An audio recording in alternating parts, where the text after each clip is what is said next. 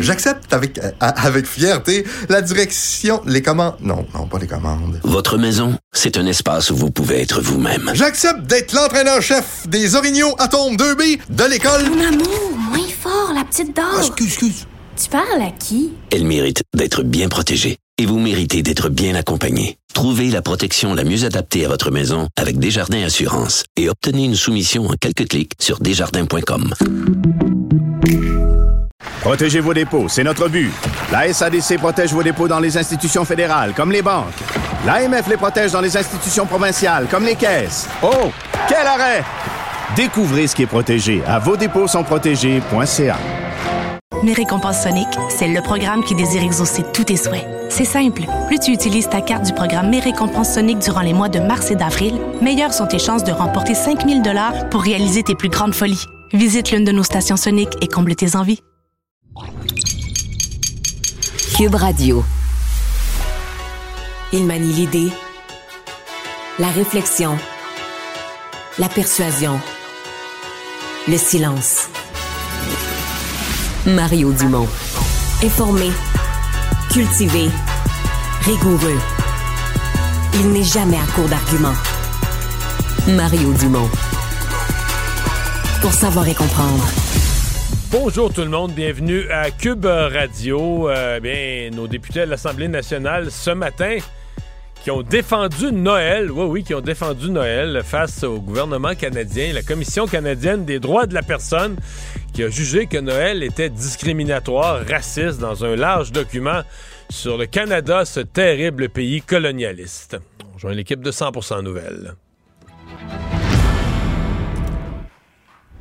15h30, c'est le moment de notre rendez-vous avec le collègue Mario Dumont. Bonjour Mario. Bonjour. Magali Picard est de retour au pays, juste à temps pour une rencontre avec Sonia Lebel. On l'écoute à son arrivée à l'aéroport ce matin. Ce que je dis aux syndiqués, c'est que là, je suis de retour. Je veux quand même leur dire que, que je sois ici cette semaine ou à la COP 28, là, le même travail va se faire. Il n'y a rien qui va changer du fait que je suis à Québec maintenant, autre que le fait que je ne serai pas la porte-parole des 600 000 personnes qu'on représente à la COP 28. Si les gens n'avaient pas chialé, vous seriez encore là-bas, là, vous, je, comprends bien. Laissez-moi terminer, d'accord? Je ne suis pas aux tables de négociation. Il faut bien comprendre ça. Les quatre dirigeants du Front commun, c'est pas nous qui négocions. On a des équipes de négociation. Donc, la négociation, elle continue comme elle se fait depuis un an, avant même mon arrivée comme président de la FTQ. Est-ce que la rencontre qui se tient dans moins d'une demi-heure, dans le blanc des yeux, et, la preuve qu'elle devait être ici, est-ce que ces arguments pour expliquer son départ, son retour précipité de Dubaï t'ont convaincu, Mario? Ben, je vais dire que je l'ai trouvé dans le point de presse, le compte tenu qu'elle débarquait de l'avion, il était quoi, 7h30, 8h moins quart le matin. Elle venait de faire deux. En l'espace de quoi, de, de, de 30 heures, elle en avait passé 26 en avion, quelque chose du genre, l'aller-retour à Dubaï, parce qu'elle restait là-bas euh, très peu de temps. Euh, J'ai aimé le fait qu'elle se défile pas. Elle n'a pas essayé de se, de se, faufiler, de pas parler à Yves Poirier. Elle s'est placée devant lui, elle a répondu à toutes les questions. Elle a fait face à la musique, et ça, je, je respecte ça, tu sais. Bon, mm -hmm. maintenant, est-ce que c'était défendable? Est-ce que tu mets le Québec en grève, tu paralyses le Québec euh, dans quelque chose que tu décris comme une, une négociation?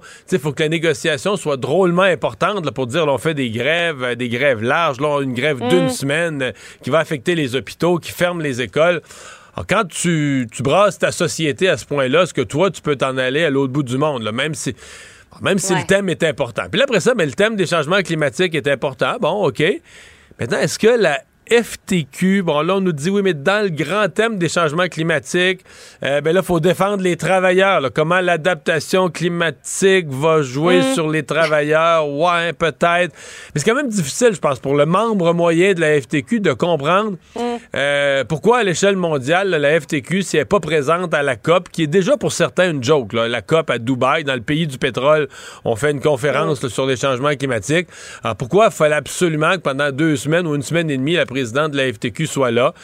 Puis tu sais, tout ça arrive, tu sais, les fois, les affaires, tout ça arrive dans une semaine où déjà, il y a toutes sortes de questions là, sur les cotisations syndicales qui sont très élevées. Comment sont-elles utilisées? Qu'est-ce qu'on fait avec? Comment ça se fait qu'il y a des syndicats qui ont payé, c'est que les membres ont payé des cotisations énormes, ils n'ont pas de fonds de grève. Bon, là, on leur dit, oui, mais pour un fonds de grève, il fallait que tu payes une cotisation de plus, une cotisation spéciale supplémentaire en plus pour la création du fonds de grève. Mais moi, il y a des membres qui m'écrivent, qui me disent, hey, attends un petit peu, je paye 1500 par année, personne ne s'est occupé.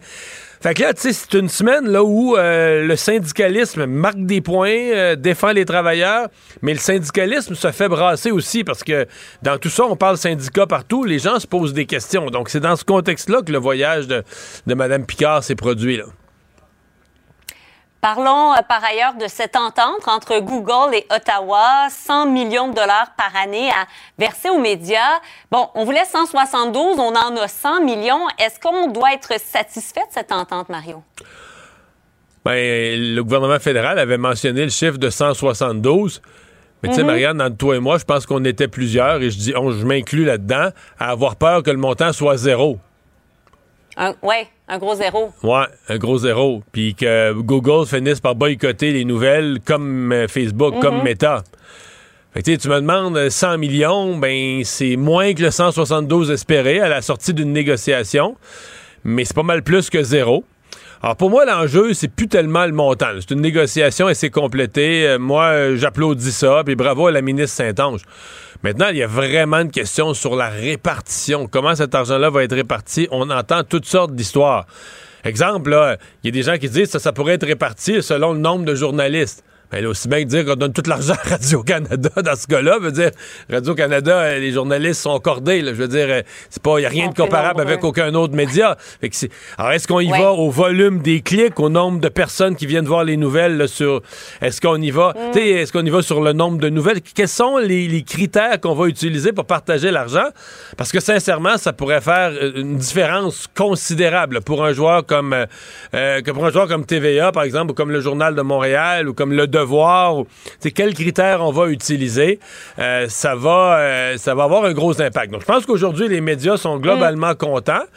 Mais quand même, surtout les médias privés, Cogeco encore hier qui disait on est sur le bord de fermer des mhm. stations de radio régionales, donc d'autres pertes ben pour les nouvelles en région. Parce que tout ce qui est médias privés est quand même nerveux. On sait à quel point euh, le gouvernement de M. Trudeau, euh, moi je me souviendrai toujours, j'ai posé une question à Mélanie Joly sur quel média préférait. Elle n'a même pas hésité, elle a dit tout de suite Radio-Canada. Là. dans le gouvernement Trudeau, il y a cette proximité avec Radio-Canada. Ils, ont mm. été élus premier budget, ils leur ont versé plein d'argent. Alors est-ce que cette fois-ci, on va en profiter encore pour donner l'essentiel des montants à, la société d'État plutôt que de le partager entre les différents médias. C'est une nervosité qu'on a, je pense, aujourd'hui quand même. pour le moment, Meta persiste et signe. D'un autre côté, euh, nécessairement que ça isole davantage Meta que euh, c'était le cas encore hier. Est-ce que tu as l'impression que ça va avoir un impact ou pas?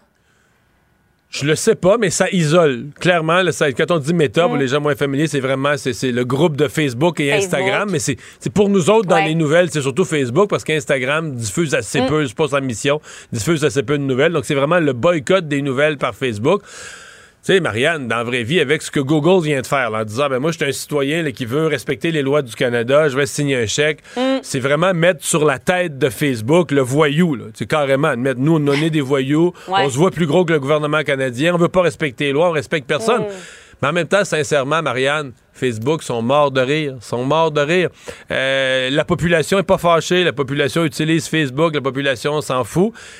Même les, partis politiques les plus à gauche, Québec solidaire a confirmé, on va continuer. Ben oui, on l'a vu encore. Pas, juste, Marianne, d'utiliser Facebook. Je veux pas que les gens se mêlent. C'est pas juste que les députés ou les gens de Québec solidaire vont aller sur Facebook. Ça, tu sais, c'est encore tel que tel. Non, non acheter de la publicité. Ben Signer des chèques ben à Facebook. Donc, dire, nous, notre argent, on le donne pas aux médias du Québec, on le donne à une mm. multinationale. Et ça, c'est notre parti de gauche là, qui est contre les multinationales, puis contre des profits, puis contre les entreprises. C'est eux qui signent des chèques à Facebook.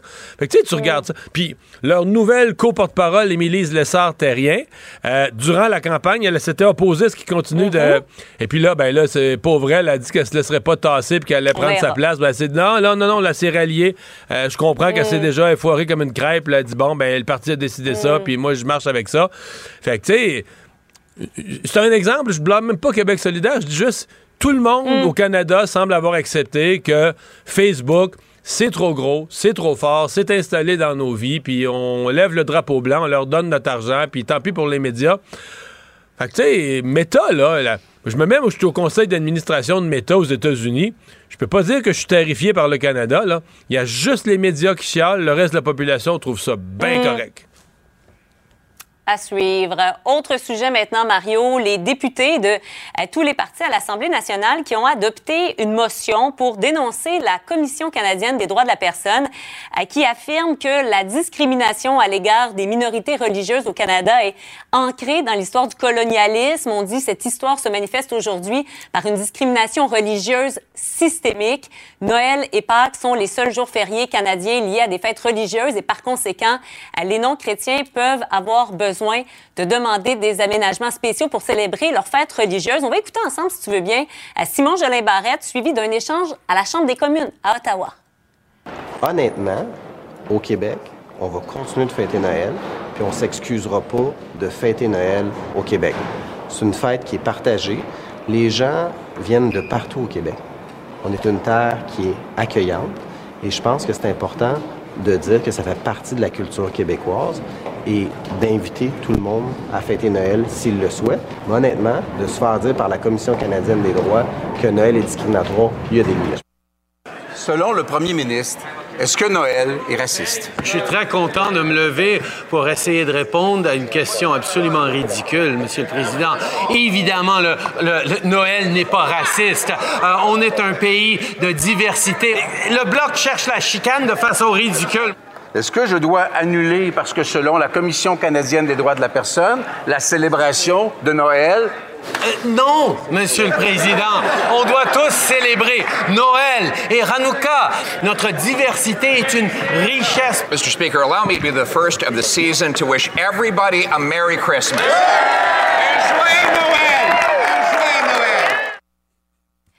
Mario, pour toi, est-ce que c'était nécessaire comme motion? Pourquoi euh, que la CAQ arrive à ce moment-ci avec ça? Ben, en fait, est-ce que c'était nécessaire?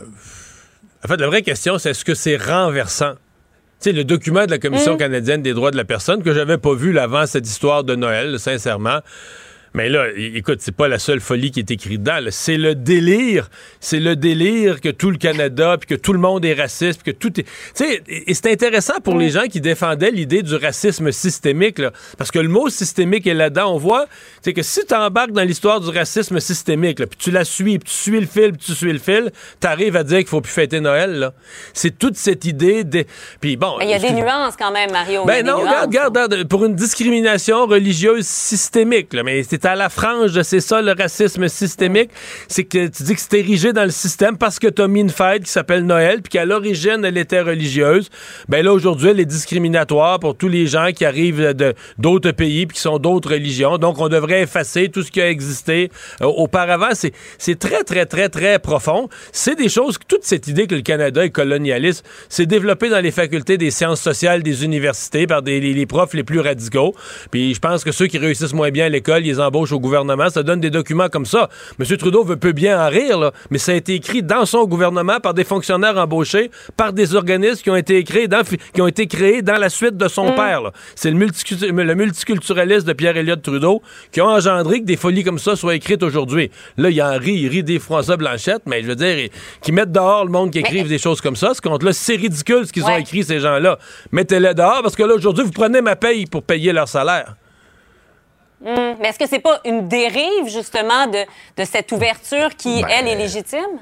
L'ouverture est certainement légitime, mais je veux dire, il n'y a pas de discrimination. Je veux dire, j'ai jamais vu quelqu'un. On, fête Noël au Québec aujourd'hui dans une école. Là. Les gens d'autres, tu sais, c'est plus religieux. La plupart des gens fêtent Noël. Mm. Euh, il y en a bien qui vont pas à messe de minuit. Puis tu sais, c'est une fête, c'est une fête, une occasion de donner un congé. C'est une fête de famille. C'est un lieu, un moment de rassemblement dans l'année. Plutôt que de lancer un dard dans un calendrier pour choisir une date au hasard, on en a pris une qui existe depuis des siècles. Dans... Donc même si la, la, la, la relation avec la religion a changé dans notre pays. Noël est resté Noël, puis les gens de toutes les religions, de tous les pays du monde fêtent Noël euh, pour la plupart avec nous. Donc, il y en a qui peuvent choisir de ne pas fêter Noël, on est dans un monde libre, mais il y a beaucoup de gens d'autres religions qui sont originalement d'autres religions, puis qui, 25 décembre, sont bien contents, ils fêtent Noël, puis achètent des cadeaux. Donc, c'est euh, c'est gros. Ben, attends, est-ce que l'Assemblée nationale avait à, se prononcer là-dessus? Bon, ils ont fait de la politique un peu avec ça. Certains se sont posé la question, Mario, est-ce que c'est pas une tentative de diversion de la part du gouvernement? Je pense pas qu'on arriver avec ça comme ça Sincèrement, je pense pas qu'on va oublier. Je pense pas qu'on va oublier les négociations du secteur public là, parce qu'il y a eu cette motion-là euh, aujourd'hui. Ouais. Mais c'est de bonne à loi. Là. Je pense que il y a de plus en plus de gens dans la population qui s'inquiètent de voir euh, pourquoi, pourquoi, qu'est-ce qui est arrivé, pourquoi la Commission canadienne des droits de la Mm. personne a fait ce document-là, pourquoi elle a écrit ça, de quoi on parle, Euh, pourquoi Noël est ciblé là-dedans, je veux dire, pourquoi des gens payés avec nos taxes et nos impôts euh, ont passé des semaines, des mois à écrire un document comme ça, pendant que dans Mm. d'autres ministères sont pas capables de nous donner nos passeports? Je trouve que c'est une question qui se pose. Moi, c'est drôle, je regardais ça aujourd'hui, puis je me disais, c'est incroyable comment Stephen Harper a rien fait. Tu sais, tout le Canada, les gros organismes. Tu sais, Harper, les médias ont chiolé contre lui pendant quelques années qu'il a été là, mais il a rien fait. là. Il a pas aboli d'organismes. Il n'a pas fait vraiment le ménage. Je veux dire, le Canada est resté dans l'atmosphère libérale de Trudeau père. Là, maintenant, Trudeau fils a pris la, la place. Tu sais, les gens qui pensent qu'Harper, ça a été une révolution, là, tout, tout ça dans quoi Harper aurait pu faire le ménage. de Stephen Harper, il, a fait, il a fait bien, il a été menotté, puis il a fait bien peu de choses. Tous ces organismes-là sont Mm. encore en place, puis continuent à faire la même chose qu'avant. Mario, merci. Bonne fin d'après-midi Au à revoir. toi. Au revoir. Bonjour, je peux prendre votre commande? Oui, je vous prendrai le sandwich, le délice du Sud. Par contre, j'enlèverai le poulet, l'ananas, les oignons puis le fromage feta. Votre auto, c'est un espace où vous pouvez être vous-même. Euh, donc vous voulez juste le, le pain et la sauce? Oui, monsieur. Elle mérite d'être bien protégée. Et vous méritez d'être bien accompagné. Trouvez la protection la mieux adaptée à votre auto avec Desjardins Assurance et obtenez une soumission en quelques clics sur desjardins.com. Protégez vos dépôts, c'est notre but. La SADC protège vos dépôts dans les institutions fédérales, comme les banques. L'AMF les protège dans les institutions provinciales, comme les caisses. Oh, quel arrêt! Découvrez ce qui est protégé à vos dépôts sont. Mes récompenses Sonic, c'est le programme qui désire exaucer tous tes souhaits. C'est simple. Plus tu utilises ta carte du programme Mes récompenses Sonic durant les mois de mars et d'avril, meilleures sont tes chances de remporter 5000 dollars pour réaliser tes plus grandes folies. Visite l'une de nos stations Sonic et comble tes envies. Mario Dumont.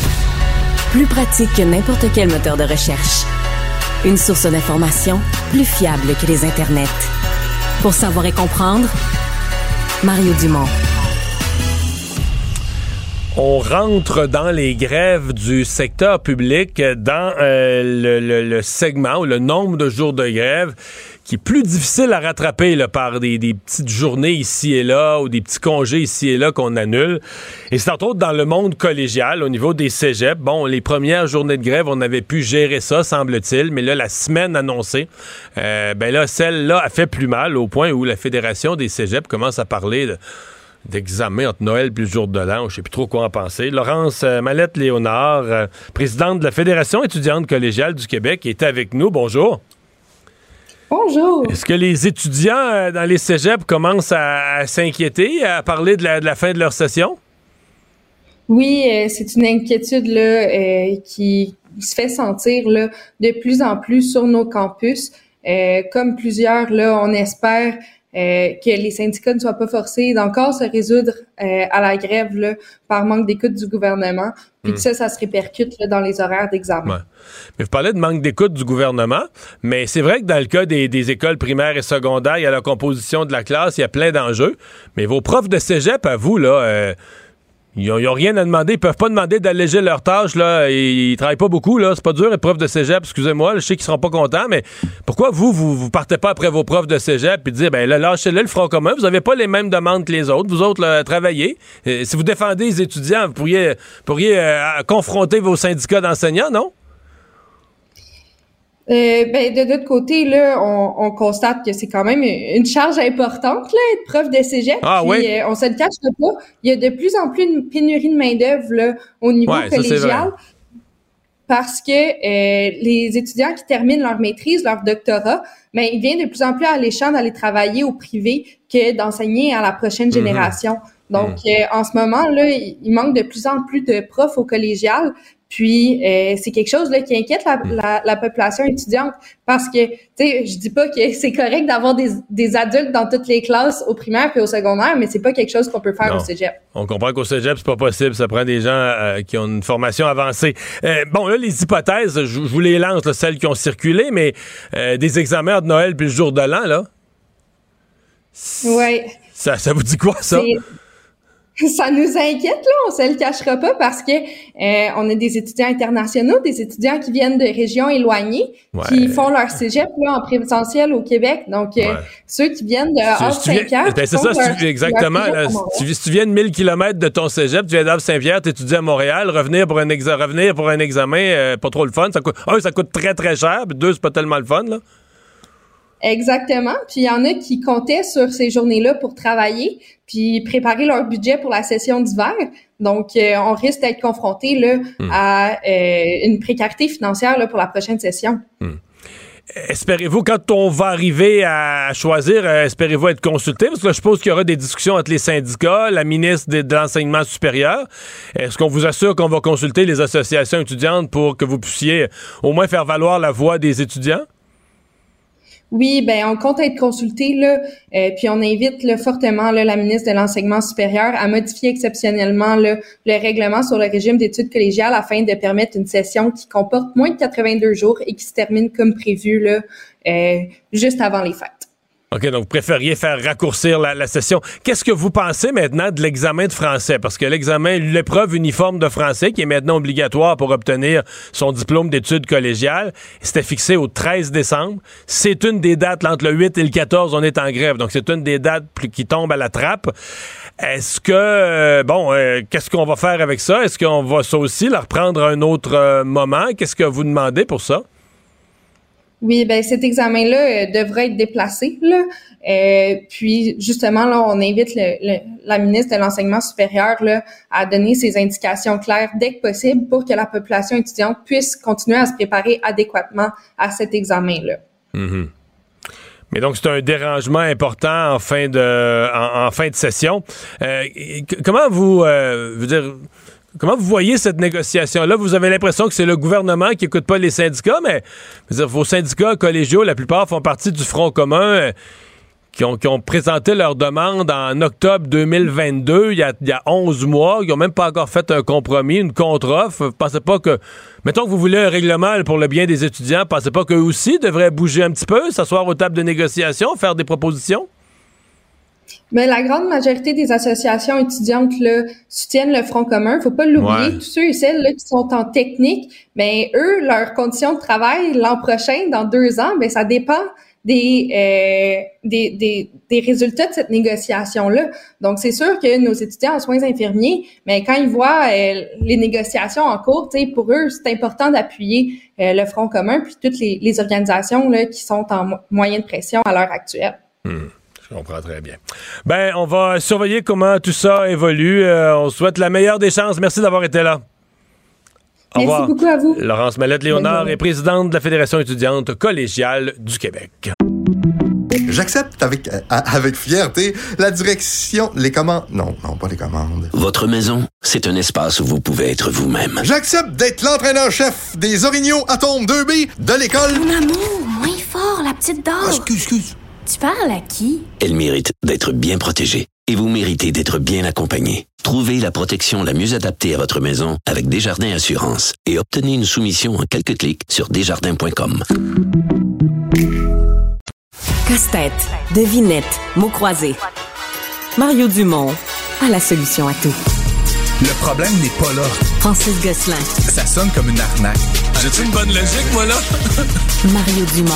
Dis pas qu'il faut faire plus d'argent. La rencontre, Gosselin, Dumont. Bonjour Francis. Salut Mario. Alors, tu nous parles aujourd'hui de ce coup d'éclat qui vient frapper l'industrie des médias au Canada, une entente avec Google. On parle de 100 millions de dollars dont on ignore toujours comment il va être distribué entre les médias. on ignore comment il va être distribué. Puis, puis moi, Mario, je, je, suis, je suis surpris, agréablement, je, je, pense, mais ça me semble beaucoup d'argent. mais le gouvernement canadien demandait 172. Oui, oui, mais, mais le, de, Google ou de l'ensemble de Google. mais, mais, je, je t'avoue que j'ai de la misère à comprendre un petit peu. Euh, puis, pas, euh, que, encore une fois, je me réjouis, là, comme, comme tout le monde, qu'il y ait de l'argent pour le journalisme au Canada. Mais 100 millions pour 40 millions de Canadiens, Mario. euh, quand ils vont euh, se retrouver à, négocier la même chose avec euh, M. Biden, où il y a 10 fois plus de population, ils vont mettre 1 milliard aux États-Unis, puis en France, 200 millions. Puis ultimement, si tu fais la tournée des pays, ça, ça pourrait gréver sérieusement la profitabilité de Google à, à la fin de l'année. Donc, je suis, je trouve ça...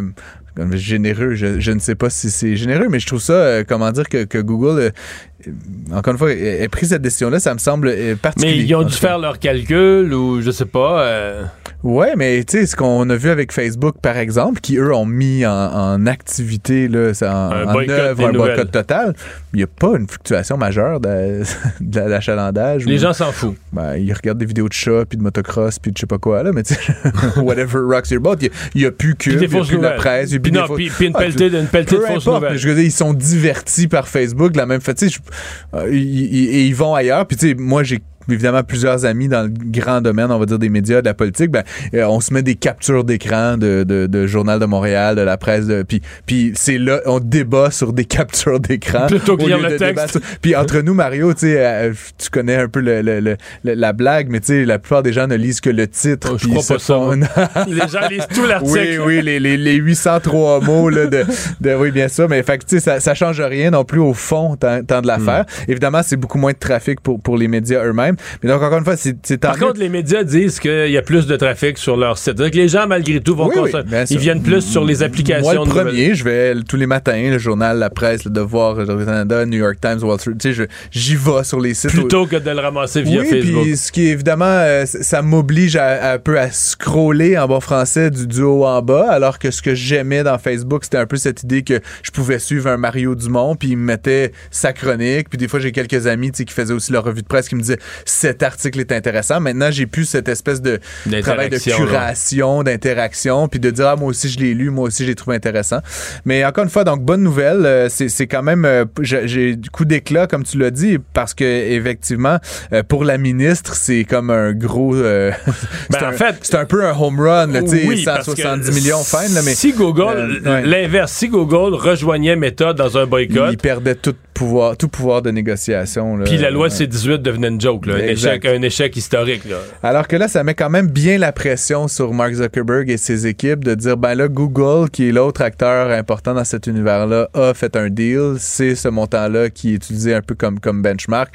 À vous de faire euh, votre part maintenant. Puis euh, après, est-ce que ça va être le même montant? Est-ce que ça va être modulé d'année en année? Puis moi, l'autre question que je me pose, euh, Mario, c'est euh, imaginons que Google, pour une raison ou une autre, ait une mauvaise année ou même deux mauvais trimestres de suite.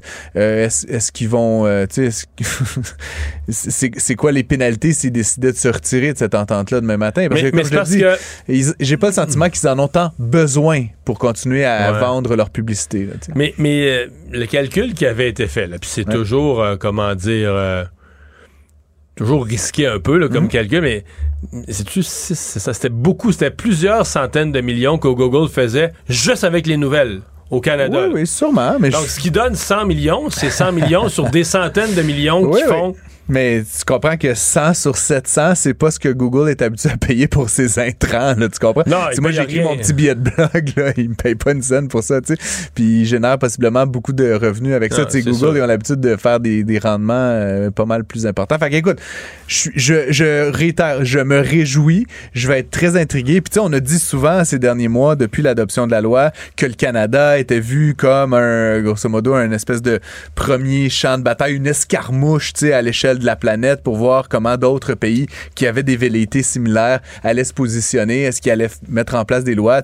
Comme je dis, je parle la France, la Grande-Bretagne, l'Allemagne, euh, est-ce qu'ils vont euh, donner suite? Ben là, c'est sûr que c'est appétissant pour ces gouvernements-là de dire, hey, on pourrait aller chercher un, comme je dis, en France, là, où il y a deux fois la population canadienne, grosso modo, un 200, 250 millions, ça, ça- se prend bien, là, pour l'industrie qui, souffre depuis de nombreuses années. Donc, euh, puis ça, c'est- c'est juste pour Google. Fait qu'imagine la même chose éventuellement du côté de Facebook. Puis il y aura d'autres acteurs qui vont nécessairement Oui, parce que là, il faut ça, penser hein, que ouais. les médias des autres pays vont citer l'exemple canadien dans les mois, dans les mois à venir là, pour mettre de la pression sur, sur leur leur- ministre, sur leur, leur président, ouais, sur différents régimes politiques. Ouais, puis après ça, il reste à savoir comment ça pourrait être, euh, comment ça pourrait être partagé parce que si on utilise, par exemple, le critère du, du nombre de, de journalistes, ouais. ben là, c'est Radio-Canada qui va, de loin, loin, loin, qui va ramasser, non, mais qui va ramasser euh, la plus grosse tranche Ouais. au Canada. Ben ouais.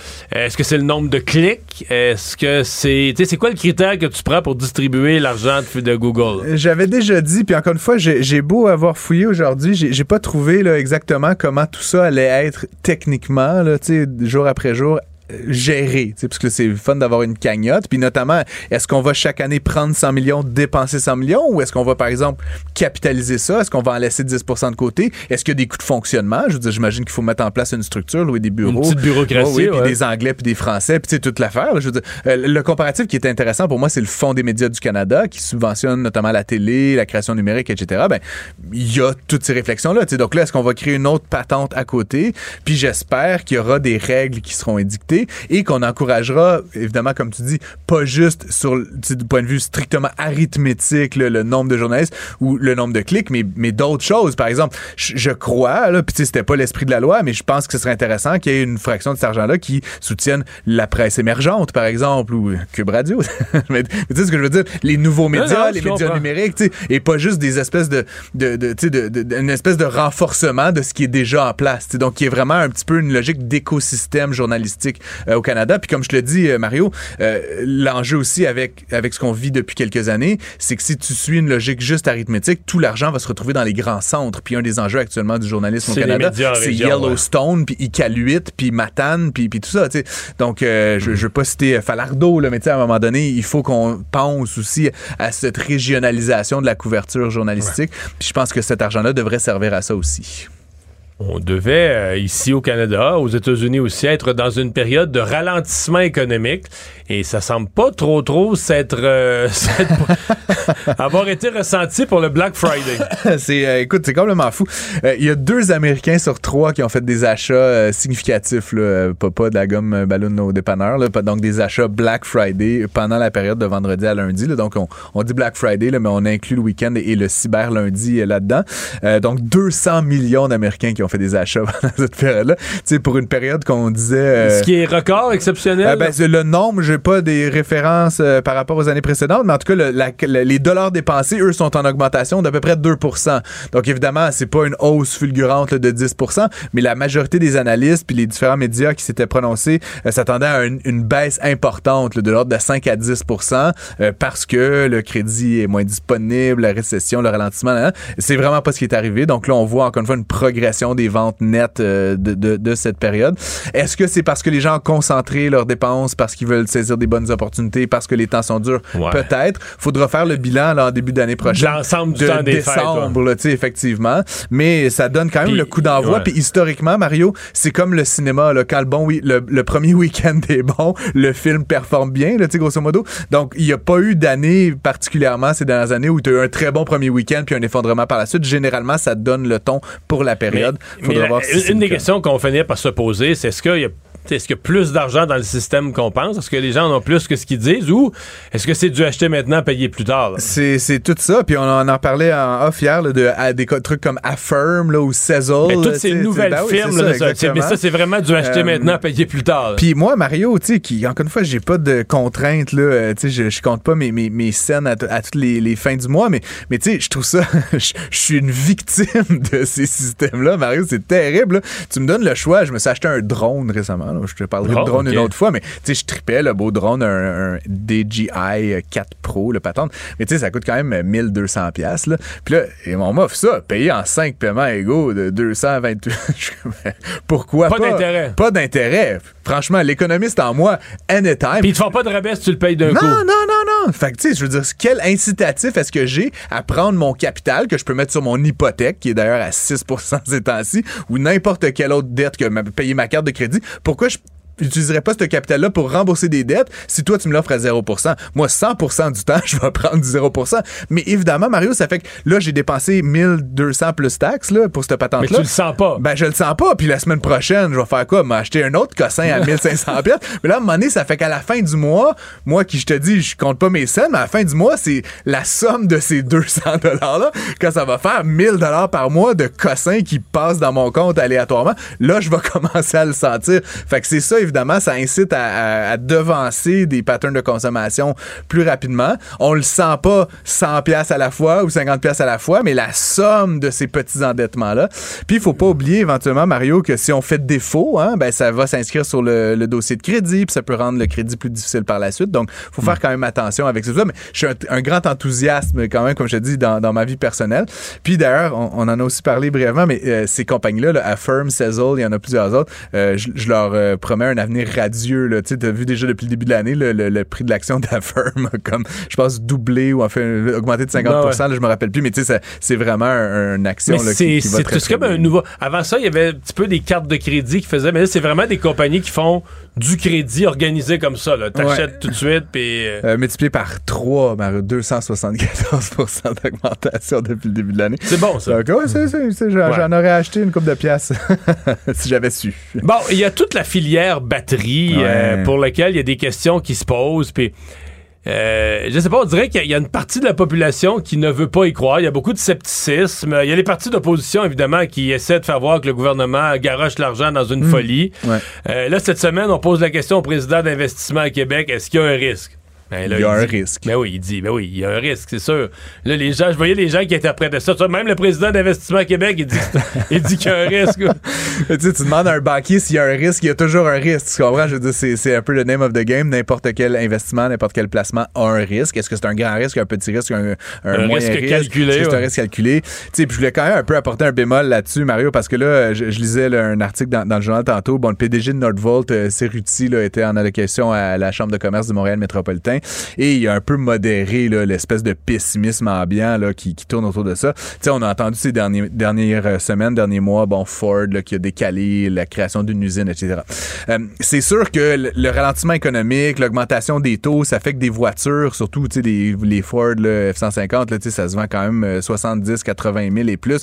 C'est sûr que si ton taux d'intérêt c'est 9 ben, t'es, Parce que là, les autos, on est là, là, du ben, 8, c'est ça. 9, 10. Euh, euh, ben, fait qu'il y a une baisse de la demande. Euh, est-ce que est-ce que c'est la fin de l'auto électrique, tu sais, comme certains pensent le croire? Je veux dire, il y a plusieurs affaires là-dedans, Mario. Euh, Tesla, il y a 10 ans, était le seul acteur sur le marché. Maintenant, tous les acteurs sont sur le marché avec des hybrides branchables, avec des nouveaux modèles. Les Allemands sont là-dedans, les Américains, les, même les Japonais là, qui ont tardé. ils Les Chinois, Les beaucoup. Chinois. Fait tu sais, l'enjeu de Ford là, puis de cette usine-là qui prend du retard, Mario, c'est qu'il y a, il y a plus de véhicules électriques qu'il n'y en a jamais eu. Puis, tu sais, les, les chiffres qui sont sortis ces derniers jours, là, il y a une augmentation fulgurante du nombre de véhicules électriques qui se vendent euh, aux États-Unis, au Canada, dans le monde. Je veux dire, c'est euh, quelque chose de l'ordre de 25-30 d'augmentation année sur année. Puis ça va continuer comme ça. Fait que de poser la question à Nordvolt, est-ce qu'il va y avoir de la demande pour votre truc? Je trouve ça comme, je pense que les gens ne mesurent pas l'ampleur de ce qu'on est en train de faire, là, tu comprends? C'est pas genre, ce mois-ci, ils ont vendu moins de Ford F-150 Lightning. C'est comme, dans les, euh, dans les euh, 10-15 prochaines années, il faut remplacer 2 milliards de chars, tu comprends? À gaz par des chars électriques. Fait que, c'est-tu dans 10 ans, c'est-tu dans 15 ans, c'est-tu dans 18 ans, c'est-tu dans 22 ans, je sais pas. Mais je te garantis que des placements comme on fait dans Nordvolt, qui sont pas des placements qu'on essaie de rentabiliser ce trimestre-ci, c'est un truc pour une décennie, voire deux, c'est sûr qu'il y a un marché majeur pour ce, pour ce type de produit-là dans les prochaines années. Puis je, je comprends là, ceux qui s'enthousiasment sur l'hydrogène, puis d'autres espèces de gugus de même, mais il y a quand même de très bonnes raisons de croire que la batterie euh, lithium-ion, là, qui est pas mal la norme dans ces véhicules-là, va rester la norme pour au moins 5 à 10 ans encore. Donc, mais tu sais, euh, quand on parle, est-ce qu'il y a des risques? Ben, tu t'as toujours un risque. T'as un risque d'entreprise. Ça se pourrait que Nordvolt, Ouais, ouais. Nordvolt soit moins bonne qu'on pense. Il arrive des bad luck à Nordvolt. Après, t'as un risque technologique. Comme tu viens de dire, est-ce que ça se peut que dans l'hydrogène, des chercheurs américains vont faire une trouvaille qui va faire qu'en 2035, 40, tout le, marché du véhicule bascule, puis on n'aura pas rentabilisé pleinement. Il y a plein de risques comme ça. Mais tu sais, ce matin, j'en parlais à, à LCN. Puis quand Robert Bourassa a construit la baie James, là, il faut, faut relire ce qui se disait à l'époque. Le monde trouvait ça risqué fou. Là. Oui, oui, ben c'est ça, exactement. Puis, je on allait construire à l'autre bout du monde euh, des barrages, ça allait prendre des lignes de transmission pour amener l'électricité jusqu'à Montréal. C'est fou. Ça paraissait fou, mais raide, qui ne risque rien n'a rien? Puis à un moment donné, comme je dis, oui, euh, c'est vrai qu'il y a un risque, mais je pense que c'est un risque qui, qui est très bien calculé. Puis comme, comme, comme tu le dis, il y a différentes catégories de risques, mais je pense qu'en toute connaissance de cause, c'est c'est vers ça que l'industrie s'en va. Puis je le perçois même un petit peu, Mario, Mario, de plus en plus, là, tu sais, des gens que je connais, même, puis je suis sûr que tu es, dans la même situation, des gens dans mon entourage qui me disaient, ah, les véhicules électriques, jamais, j'habite loin, nanana, je fais du millage, j'ai une roulotte. De plus en plus, là, tu tu le vois, là, je veux dire, il y a comme 10 des véhicules neufs vendus qui sont électriques, puis l'an prochain, ça va être 13, puis 18, puis à un moment donné, là, ça va être tout le monde. Tu sais, il va rester 3-4 résistants au fin fond d'un rang. Ouais, mais il n'y aura, plus de- il y aura plus de stations-service. Ben, c'est facile à trouver. Tu sais, c'est qu'à un moment donné, ça va se normaliser, puis je pense que cette espèce de doute qui persiste, c'est comme un peu le dernier, euh, le dernier hurrah, là, de la résistance à ça, mais, mais c'est assez évident, selon moi, que d'ici un ou deux ans, ça va être une évidence que c'est un marché d'avenir. Puis toutes ces industries-là, on a beaucoup parlé, par exemple, de la filière du lithium, puis de l'exploitation du lithium qui a vécu des hauts et des bas. C'est un marché qui est en train de se placer, c'est très immature. Il y a évidemment beaucoup d'amplitude. Y a-tu de la demande? C'est-tu le bon produit? C'est la bonne place? Mais maintenant, la technologie, elle, elle s'est pas mal concentrée. Je veux dire, Tesla, ils sortent plus d'un million de véhicules par année maintenant. Je veux dire, je pense pas qu'ils vont complètement shifter de technologie en 24 heures. Là, fait à un moment donné, eux, leur planification des 5 à 10 prochaines années, c'est de faire ces autos-là avec des batteries comme Nordvolt produit. Je vois pas que euh, ça va s'effondrer soudainement, puis qu'on va, se retrouver avec un grand éléphant blanc là, qui sert absolument à rien. Le plus décourageant, c'est quand on attend des gens qui comparent. On devrait, on devrait pas mener l'argent à Nordvolt. On devrait le donner pour nos écoles. C'est la même, non, mais c'est la même affaire qu'une famille qui dirait, tu, on devrait pas, on devrait pas acheter, mettre de l'argent dans son REER. On devrait payer l'épicerie, mais c'est parce que c'est deux affaires. Oui, ben oui, Il faut que tu payes tes dépenses courantes Et pour de vivre. dans un REER. Puis il faut aussi Exact. que tu investisses pour l'avenir. Exact. Et mettre de l'argent dans Nordvolt, c'est pas une dépense. On n'a pas, besoin de Nordvolt, on a besoin, on- comme on a besoin d'écoles et d'hôpitaux. Hmm. On investit dans Nordvolt parce qu'on pense qu'on va faire beaucoup d'argent avec ça Je dans l'avenir. intrigué de faire le test qu'on mette 100% des revenus de l'État en éducation et en santé, voir comme qu'est-ce qui, Ouais. qu'est-ce qui, qu'est-ce que ça ferait, mais euh, ça, ferait terme. mal à court terme. Peut-être qu'à long terme, on deviendrait les plus riches du monde. Ça jamais été fait. Ça mais n'a jamais été essayé. On devrait s'acheter une petite île à quelque part. Là. Essayez ça. Inviter la fille de, de Québec solidaire, le patriarcat. Merci Francis. Bye bye. Écoutez Francis Gosselin à l'animation du balado Prends pas ça pour du cash. Disponible en tout temps sur l'application et le site cubradio.ca. La plateforme audio et vidéo où les contenus francophones sont fièrement en vedette. Isabelle est en train de vider sa maison qu'elle a vendue grâce à l'accompagnement de l'équipe de Duproprio. Elle quitte avec la fierté d'avoir vendu son espace elle-même. Duproprio, on se dédie à l'espace le plus important de votre vie. Un message d'Espace Proprio, une initiative de Desjardins. L'exercice lui-même Mario Dumont. va faire sortir plus de vérité sur ce qui s'est véritablement passé à ce moment-là. Gérez donc ça, s'il vous plaît. Isabelle Maréchal. Mais c'est parce qu'à un moment donné, si on paye pas tout de suite, on va payer tout à l'heure. La rencontre Maréchal Dumont. Bonjour Isabelle. Bonjour! Comment ça va? Ça va bien. Alors, la nuit froide t'a fait réfléchir à ta consommation d'électricité. On gèle depuis, euh, depuis les deux, trois dernières Ah, journées. ça a l'air que et- ça va être moins pire demain. Là. Oui, il paraît, il paraît. Et effectivement, ça m'a fait réfléchir, mais c'est surtout que, tu sais, je t'ai déjà raconté que j'étais euh, membre de, de panel d'Hydro-Québec. Mhm. Je m'étais inscrite au panel Hydro, Hydro et moi. Et donc, euh, aujourd'hui, j'ai reçu un courriel à l'effet que euh, je pouvais, et il me rappelait les grandes lignes de la tarification dynamique. Alors, je me suis dit... Moi aussi, j'ai eu ça. Tu as eu ça, ce, ce fameux eu le courriel courriel d'Hydro? Ouais, Bon. ouais. Et, euh, et tu es inscrit, toi, au panel, euh, panel Pas dans le Hydro et moi? panel, mais l'année passée, j'étais dans la tarification dynamique. J'ai trouvé ça inutile. Je pense pas que je vais le refaire. Ah, c'est vrai? Ouais. Le fameux tarif des J'ai jamais rien compris. Il y a des fois que j'ai fait super attention, je fermais les thermostats, je faisais plein d'affaires aux heures qu'ils nous disaient, là, puis ça me rapportait zéro. Ils me disait votre économie zéro. Je me disais comment c'est explicable, j'ai tout fermé. Puis d'autres fois, d'autres fois je m'occupais de rien, on n'était pas à la maison, on, euh, on était pas tout.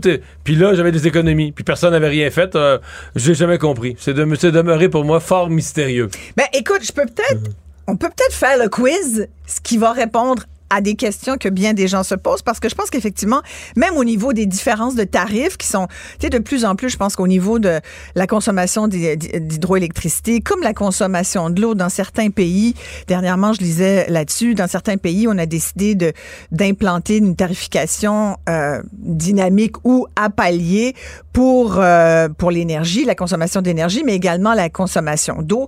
Donc, je pense qu'on va de plus en plus être appelé comme citoyen consommateur de ressources à à essayer de comprendre, là, ça serait une bonne idée parce que on va être appelé à payer de cette façon-là. Fait qu'en matière d'hydroélectricité, on a un tarif, le tarif D, qui est en fait, euh, il y a deux prix pour l'énergie. Tu as le prix pour la première tranche d'énergie que tu consommes, puis un prix plus élevé quand tu dépenses trop d'hydroélectricité, en fait. C'est-à-dire comme- qu'on a tout droit à une petite base. c'est ça. C'est comme tu as ton minimum vital, puis après, quand on considère que tu es un grand, trop grand consommateur d'hydroélectricité, ben là, tu as Le- un autre tarif. Euh, après, tu as le D avec option de crédit hivernal. Ça, l'option de crédit hivernal, ça s'ajoute à ton tarif de base, ton tarif D. Et euh, la façon dont ça marche, c'est que euh, c'est là où, pendant les événements de pointe, du 1er décembre au 31 mars, c'est pendant, donc c'est bientôt, c'est cette semaine, c'est vendredi, pour un maximum de 100 heures par semaine, par euh, hiver, pardon. Là, et puis c'est les périodes de pointe de 6 à 9 et de 4 à 8 heures du soir. Donc, 6 à 9 heures le matin et 16 à 20 heures du soir.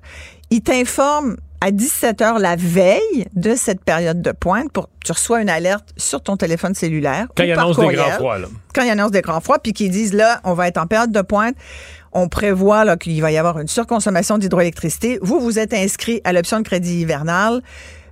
Préparez-vous, baissez Ayez en tête de baisser votre consommation d'énergie. Et les économies sont estimées d'après une moyenne de 60 heures d'événement de pointe parce qu'ils calculent que c'est à peu près ça la moyenne.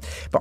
Et là, ça te donne un tarif préférentiel. Après ça, tu as le tarif Flex D qui, lui, te permet de réaliser des économies en hiver en déplaçant ta consommation d'électricité non essentielle. Fait que là, c'est encore plus poussé que l'option de crédit hivernal. C'est là, tu, tu baisses vraiment. On peut parler de, plus en plus, c'est un terme qu'on voit, là, c'est la frugalité euh, énergétique. De plus en plus, là, on parle même d'une frugalité heureuse. Je disais ça cet après-midi, des, des, des- ouais, d'une frugalité heureuse, c'est-à-dire le bonheur, puis tu le sens dans ma voix, là, je suis comme très heureuse Mhm. de te parler de ça. C'est le fait que d'économiser de l'hydroélectricité ou de l'énergie, ça te met dans une pr- prédisposition aussi sociale parce que tu as l'impression d'en faire pour ta société puis de, de participer à un mouvement global euh, pour essayer de contrer les changements climatiques. On parle d'une frugalité heureuse. Moi, j'aime ce concept. Tu comprends? Parce que j'ai déjà commencé à, le- à le... Mais moi, pour que je sois heureux, faut, Ouais. faut que ça paye. Ouais, je comprends. Je fais des efforts. Mais c'est je sûr que normalement... Parce que là, genre, le lendemain ou le surlendemain, il t'envoie là, pendant ta, ta période de pointe Mais combien tu- t'as économisé? Et toi, tu dis que tu as économisé zéro. Ah, j'ai eu plusieurs zéros. J'avais fait plein d'affaires. Ben, peut-être, c'est Puis là, on parce me que... disait t'as- zéro. Fait que ça, j'avais la frugalité, pas heureuse, mais j'avais la frugalité dans le. Ben, c'est. Non, ouais. Mais là. Dans le- L'enjeu, c'est que faut faire attention avec le Flex D parce que tu peux avoir plus d'économies, mais si pendant la période où tu es engagé, où tu t'es engagé à le faire, que tu ne le fais pas, ça peut te coûter plus cher même. Ouais, alors que dans l'autre, tu peux jamais payer plus. L'autre, il n'y a pas de risque. Tu peux juste avoir un petit cadeau. Si t'as un provoqué. Une, si provoqué une économie d'énergie, t'as un petit cadeau. C'est ça. Ben, c'est pas beaucoup, là. C'est genre quelques 50 piastres. Ouais, c'est ça. Puis, puis pour l'hiver, on, on calcule que c'est autour de 53 dollars pour l'hiver, mettons. Mais c'est mieux que rien quand même. T'sais. Bon. Ça mais, dépend. mais, ben, c'est mieux que zéro. Ça dépend comment est-ce que tu t'es fait tuer, là. Ben écoute, c'est juste de dire ah, c'est une période de Non, mais- pointe. mais- Écoute, c'est- aussi simple, Mario, que de dire je vais pas partir le lave-vaisselle après souper, je vais le partir à une heure du Non, matin. mais moi, j'étais zélé, là. Je fermais le chauffage. Oui, mais ça, tu, tu vois, moi, je vais t'expliquer. Mon J'ai dit à mon chum, je vais parler de frugalité énergétique. Ah ouais, vous surchauffez la maison jusqu'à. non, non, non, non. Il me dit, vas-tu leur dire qu'on gèle depuis que t'es parti?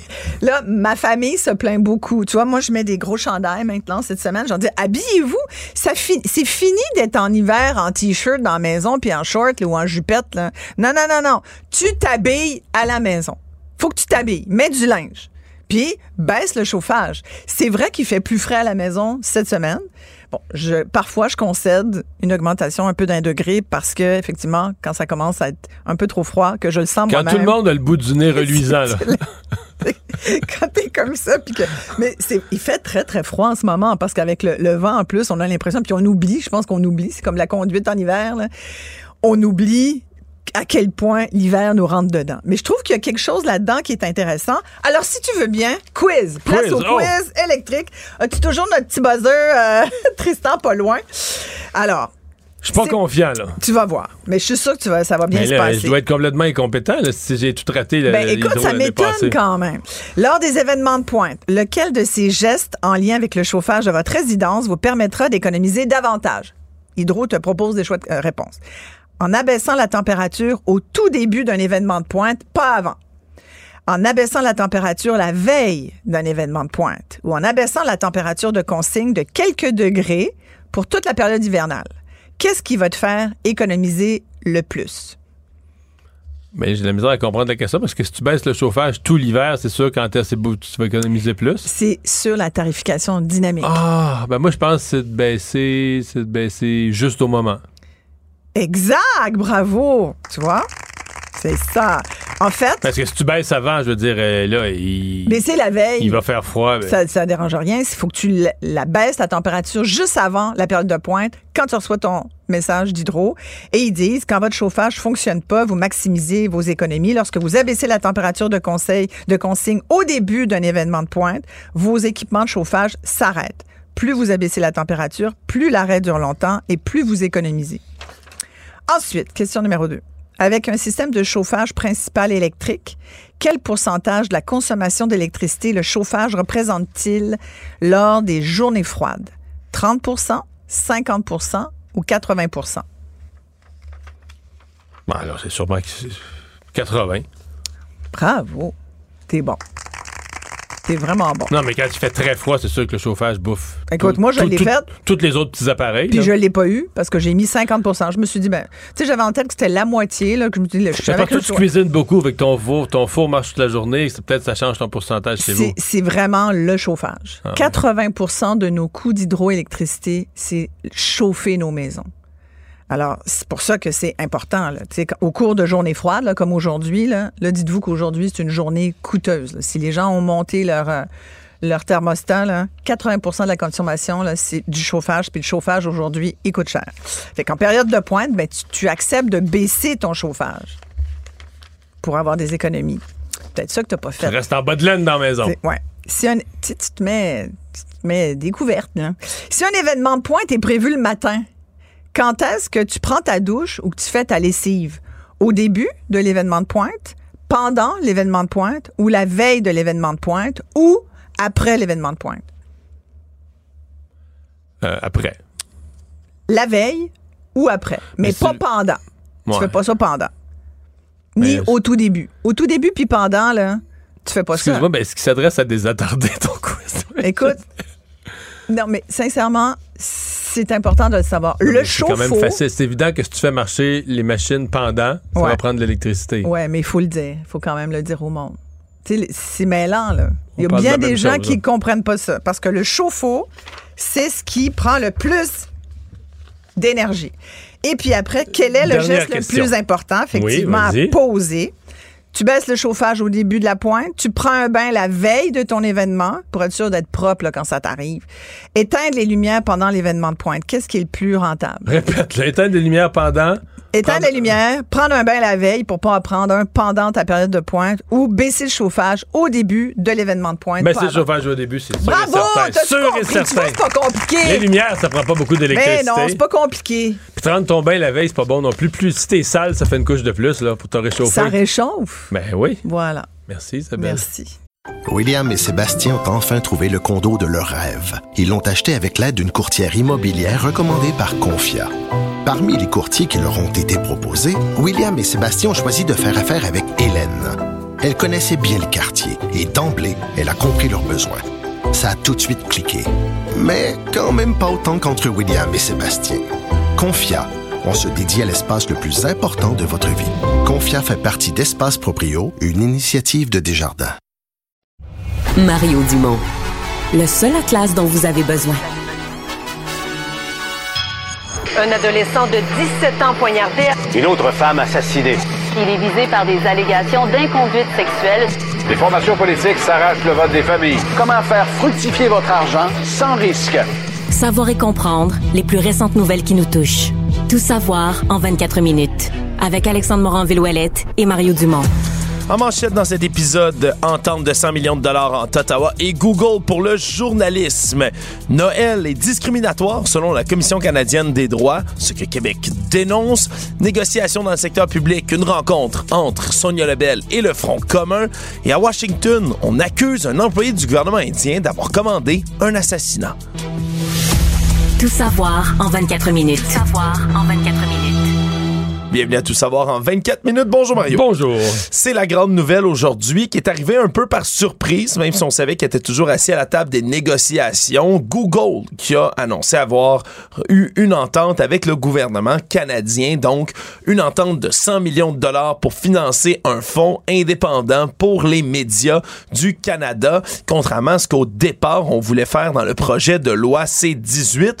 On prévoyait de mettre en place là, des ententes individuelles entre les grands géants du web comme Google et comme Meta avec les médias. Là, c'est véritablement un fonds, le grand fonds commun dans lequel on va déposer le 100 millions de dollars, puis qui va venir être versé annuellement pour l'ensemble des médias éligibles. Tous les détails sont pas encore complètement partis, mais c'est quand même là, une grande annonce côté Ah le ministre Pascal Saint-Onge qui était d'arrache-pied dans des négociations depuis des mois. Et c'est une énorme nouvelle parce qu'essentiellement, il y avait deux issues aux négociations. Soit on arrivait à cette entente, une entente de ce genre-là, soit, ben, tout simplement, Google tombait dans le camp avec Meta des gens qui boycottaient l'information. C'était ça l'alternative. Et là, à ce moment-là, pour le gouvernement, c'était un peu la catastrophe parce que ça voulait dire que le projet de loi C-18 devenait un morceau de papier théorique euh, qui n'aurait pas ramené un sou aux médias et qui n'aurait eu pour effet que de créer deux boycotts. Le boycott des nouvelles par Facebook, le, bo- le boycott des nouvelles par Google.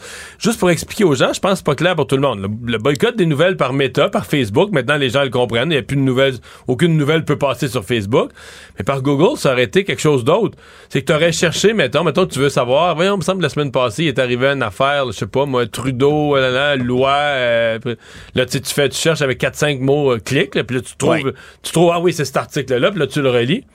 Là, tu n'aurais pas pu retrouver une nouvelle. En fait, parce que tout ce que tu aurais pu retrouver, c'est des fausses nouvelles. Qui, elles, sont pas. Qui, elles, émanent pas. Donc, si tu fais une recherche avec Trudeau, quelque chose, quelque chose, puis qu'il y a un clown quelque part qui invente des fausses nouvelles, qui a écrit quelque chose là-dessus, lui, il va t'apparaître. Mais si le devoir, euh, TVA, la presse, n'importe quel média vérifiable, vérifié, a fait quelque chose là-dessus, il serait banni. Il aurait été banni. Donc là. Ça aurait été autrement plus grave encore là, que le bannissement sur Meta Quasiment, là, ouais, qui, est- absolument, qui est actif absolument. en ce moment. Donc là, aux gens qui demandent, est-ce que 100 parce que le gouvernement visait 172 millions. Il obtient une entente de 100 millions. Il y a des gens qui demandent, est-ce que c'est assez? Ben ça, faut que je sois honnête. Moi, hier, là, je pensais vraiment que ça allait être zéro. J'avais vraiment peur que ce soit zéro. Ouais. 100 millions, c'est moins que 172 espérés, mais en même temps, c'est une négociation. Le mot le dit, une négociation, tu négocies. Puis 100 millions, c'est beaucoup plus que zéro. Pour moi, l'enjeu maintenant, c'est comment on le partage. Oui, comment on le partage? Parce qu'il y avait au départ, là, on laissait flotter l'idée d'y aller par tête de pipe, là, littéralement par nombre de journalistes ou d'employés. Ça, c'est l'invention qui a été faite pour tout donner à Radio-Canada. Voilà, parce que c'est eux, bien évidemment, qui emploient le plus de monde En dans le nombre milieu de journalistes, médias, là, tu sais, c'est- dans le reste du Canada. Les, les- la population, les gens qui nous écoutent peuvent pas s'imaginer, là. C'est parce que, tu sais, à Radio-Canada, les journalistes, il y en a partout, parce que c'est pas ceux que vous voyez en ondes, il y en a plein, il y en a plein d'autres, des, des assistants journalistes, des journalistes qui sont en ondes une fois par mois, qui font Ouais, de la des recherche. réalisateurs, Ah, des recherchistes, euh, des cadres, beaucoup de à cadres TVA, aussi. les journalistes, tu les connais tous, là, parce qu'ils vont quasiment en ondes à tous les jours. ou, tu sais, c'est pas, parce que tu peux pas à TVA dire, ah, bon, aujourd'hui, je fais pas de topo, je fais pas de reportage, là, je travaille sur quelque chose qui va sortir euh, au mois de janvier prochain. Dans les médias privés, là, sais, il faut que ça marche, là. Ouais. Un, employé, tu payes ta paye, il faut que tu justifies ta paye.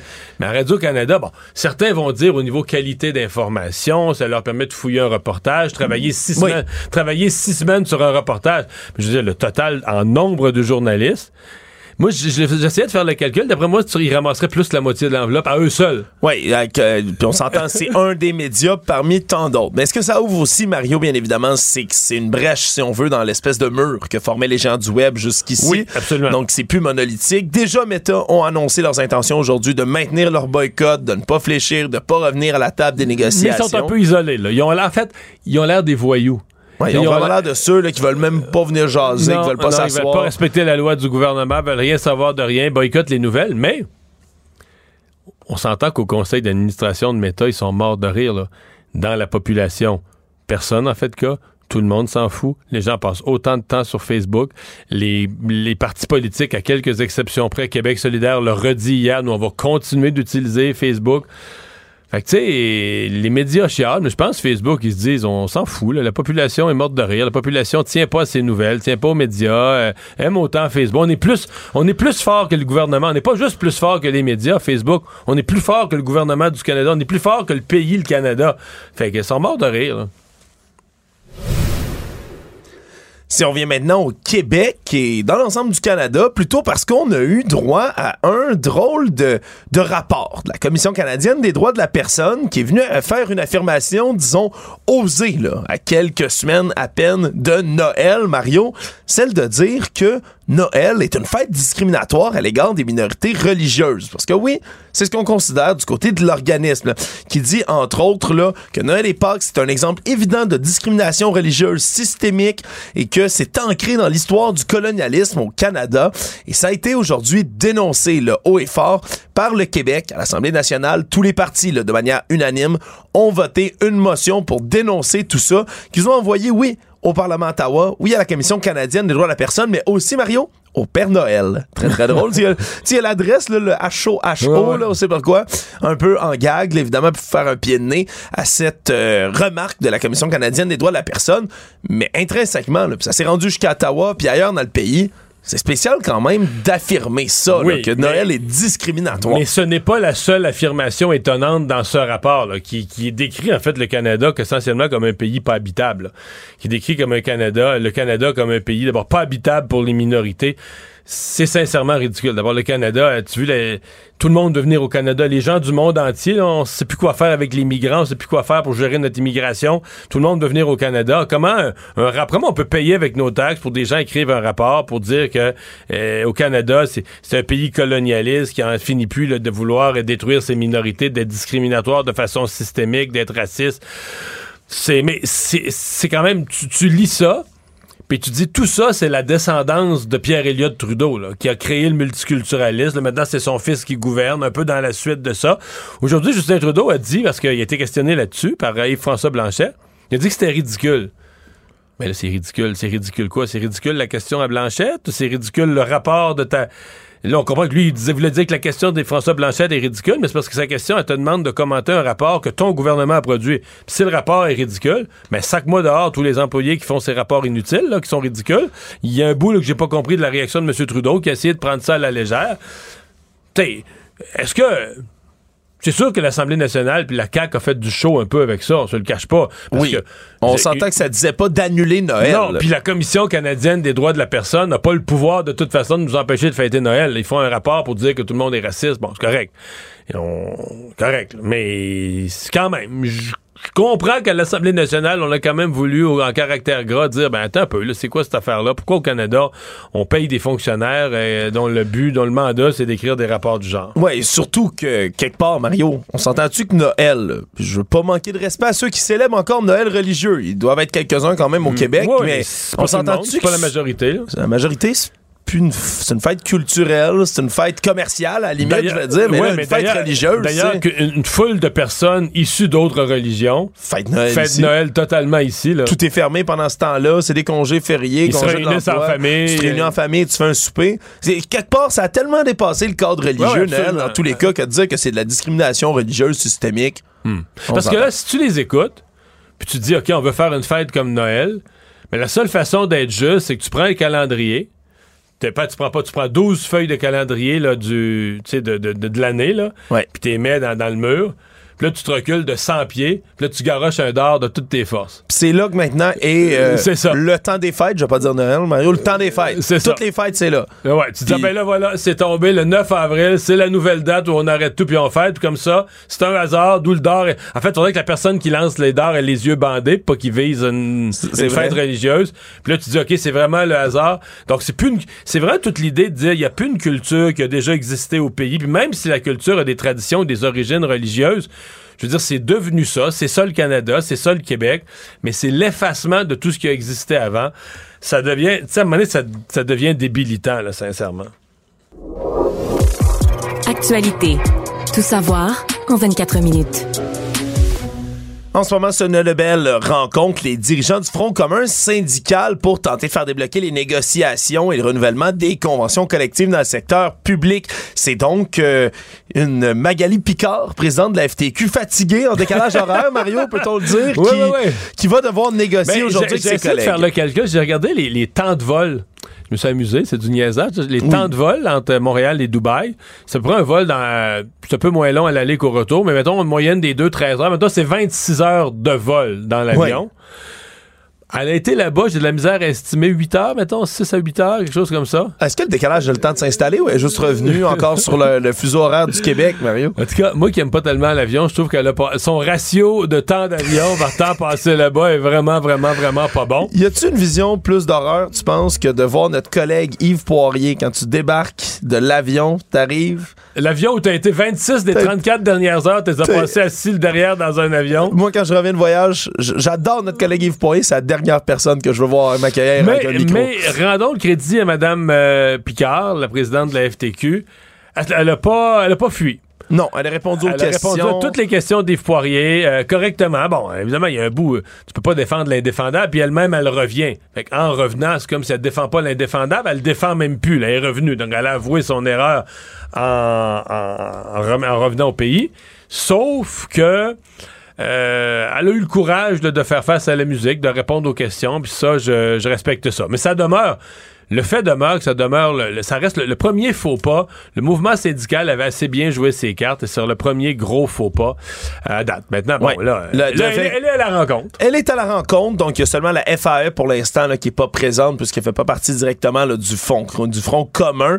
Et là, ben, on veut faire des hausses salariales, c'est ce qu'on réitère du côté du gouvernement. On est prêt à hausser l'offre en échange là, de la plus grande flexibilité dans l'organisation du travail. C'est un message qui a été martelé beaucoup, beaucoup, beaucoup par le gouvernement récemment. On peut quand même mettre un petit deux piastres, Mario, que ça va être amené encore une fois aujourd'hui à la table des négociations. Donc, grand sommet, là, oui, il y a des équipes de négo qui se relaient là, depuis déjà plusieurs semaines pour tenter d'arriver à quelque chose, mais de voir les têtes dirigeantes s'asseoir autour d'une même table. Avec la présidente du Conseil du Trésor, c'est la première fois qu'il y a quelque chose on peut, je pense qu'on peut dire ça. Nouvelle qu'on apprend aujourd'hui euh, dans cette histoire des présumés postes de police chinois de Montréal et Brossard. On se souviendra en mars dernier nos collègues du bureau d'enquête qui révélaient que le service à la famille chinoise du Grand Montréal et le centre Sino-Québec de la rive sud à Brossard, les deux étaient enquêtés par la GRC. On soupçonnait ces deux endroits-là, des centres communautaires pour la diaspora chinoise, d'être utilisés comme des faux postes de police, quelque chose qui a été déjà rapporté et décrié autour du globe, que la Chine utilise pour intimider, contrôler, surveiller la diaspora chinoise un peu partout.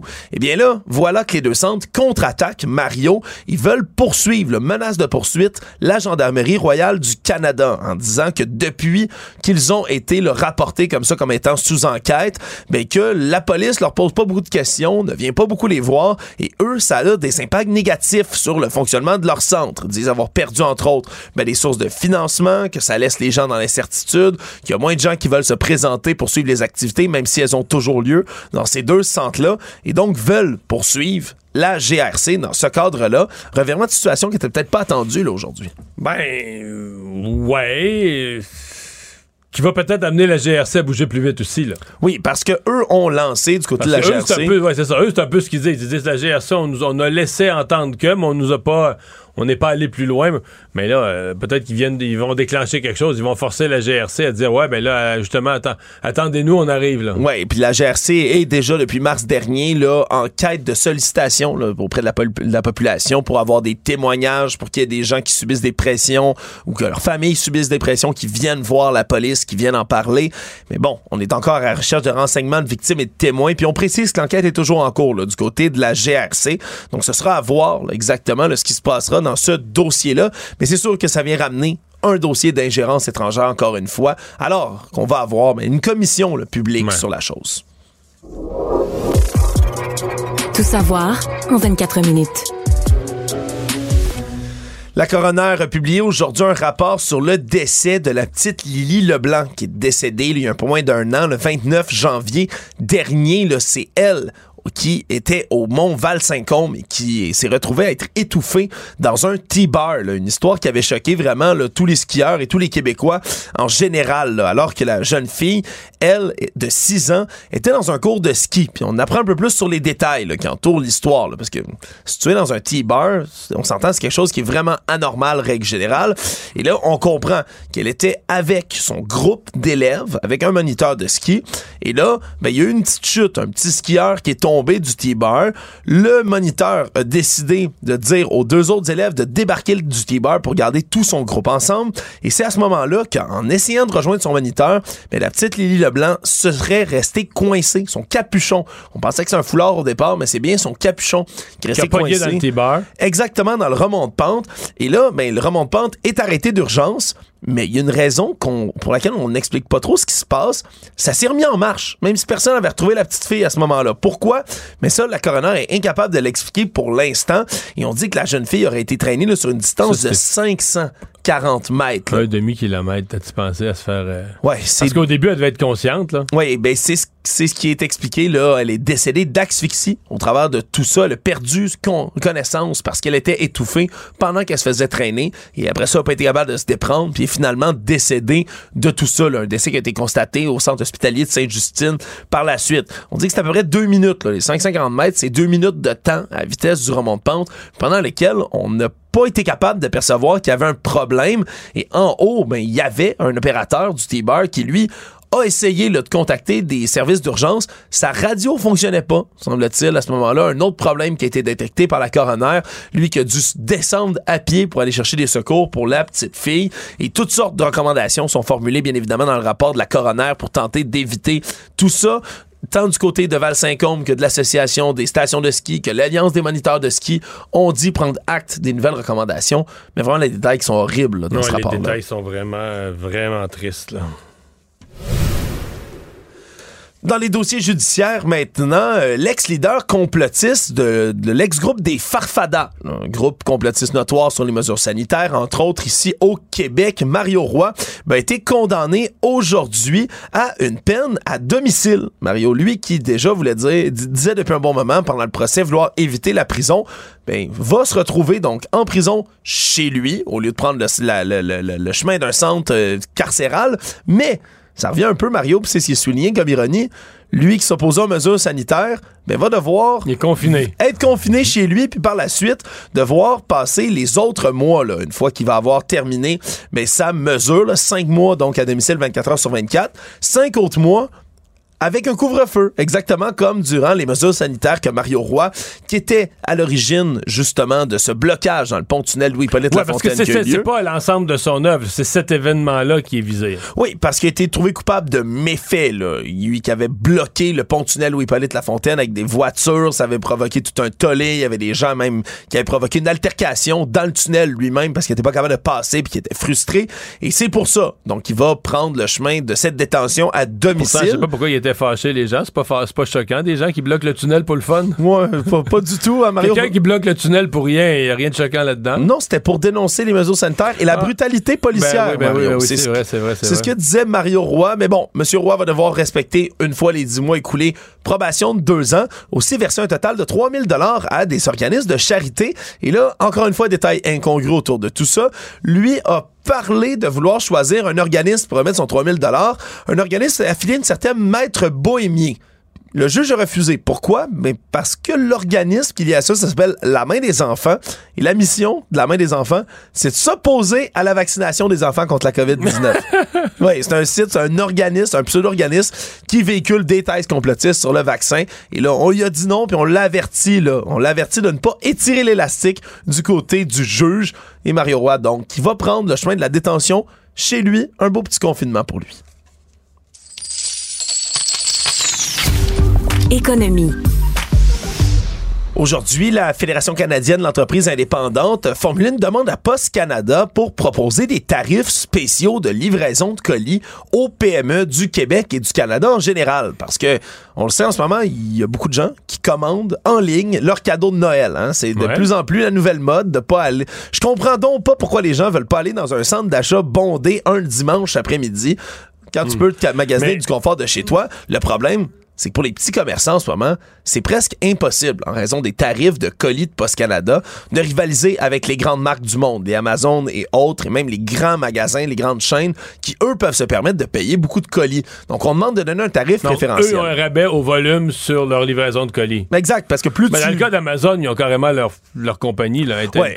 Amazon, c'est différent, mais là, si tu veux compétitionner Amazon, si tu es une entreprise québécoise, il faut que tu puisses livrer, par exemple, offrir ce service-là qui est de plus en plus prisé. Le problème, c'est que ça va coûter cher, justement. Puis quand tu une entreprise de gros volume, beaucoup de colis, ben, tu as vraiment des tarifs qui sont préférentiels.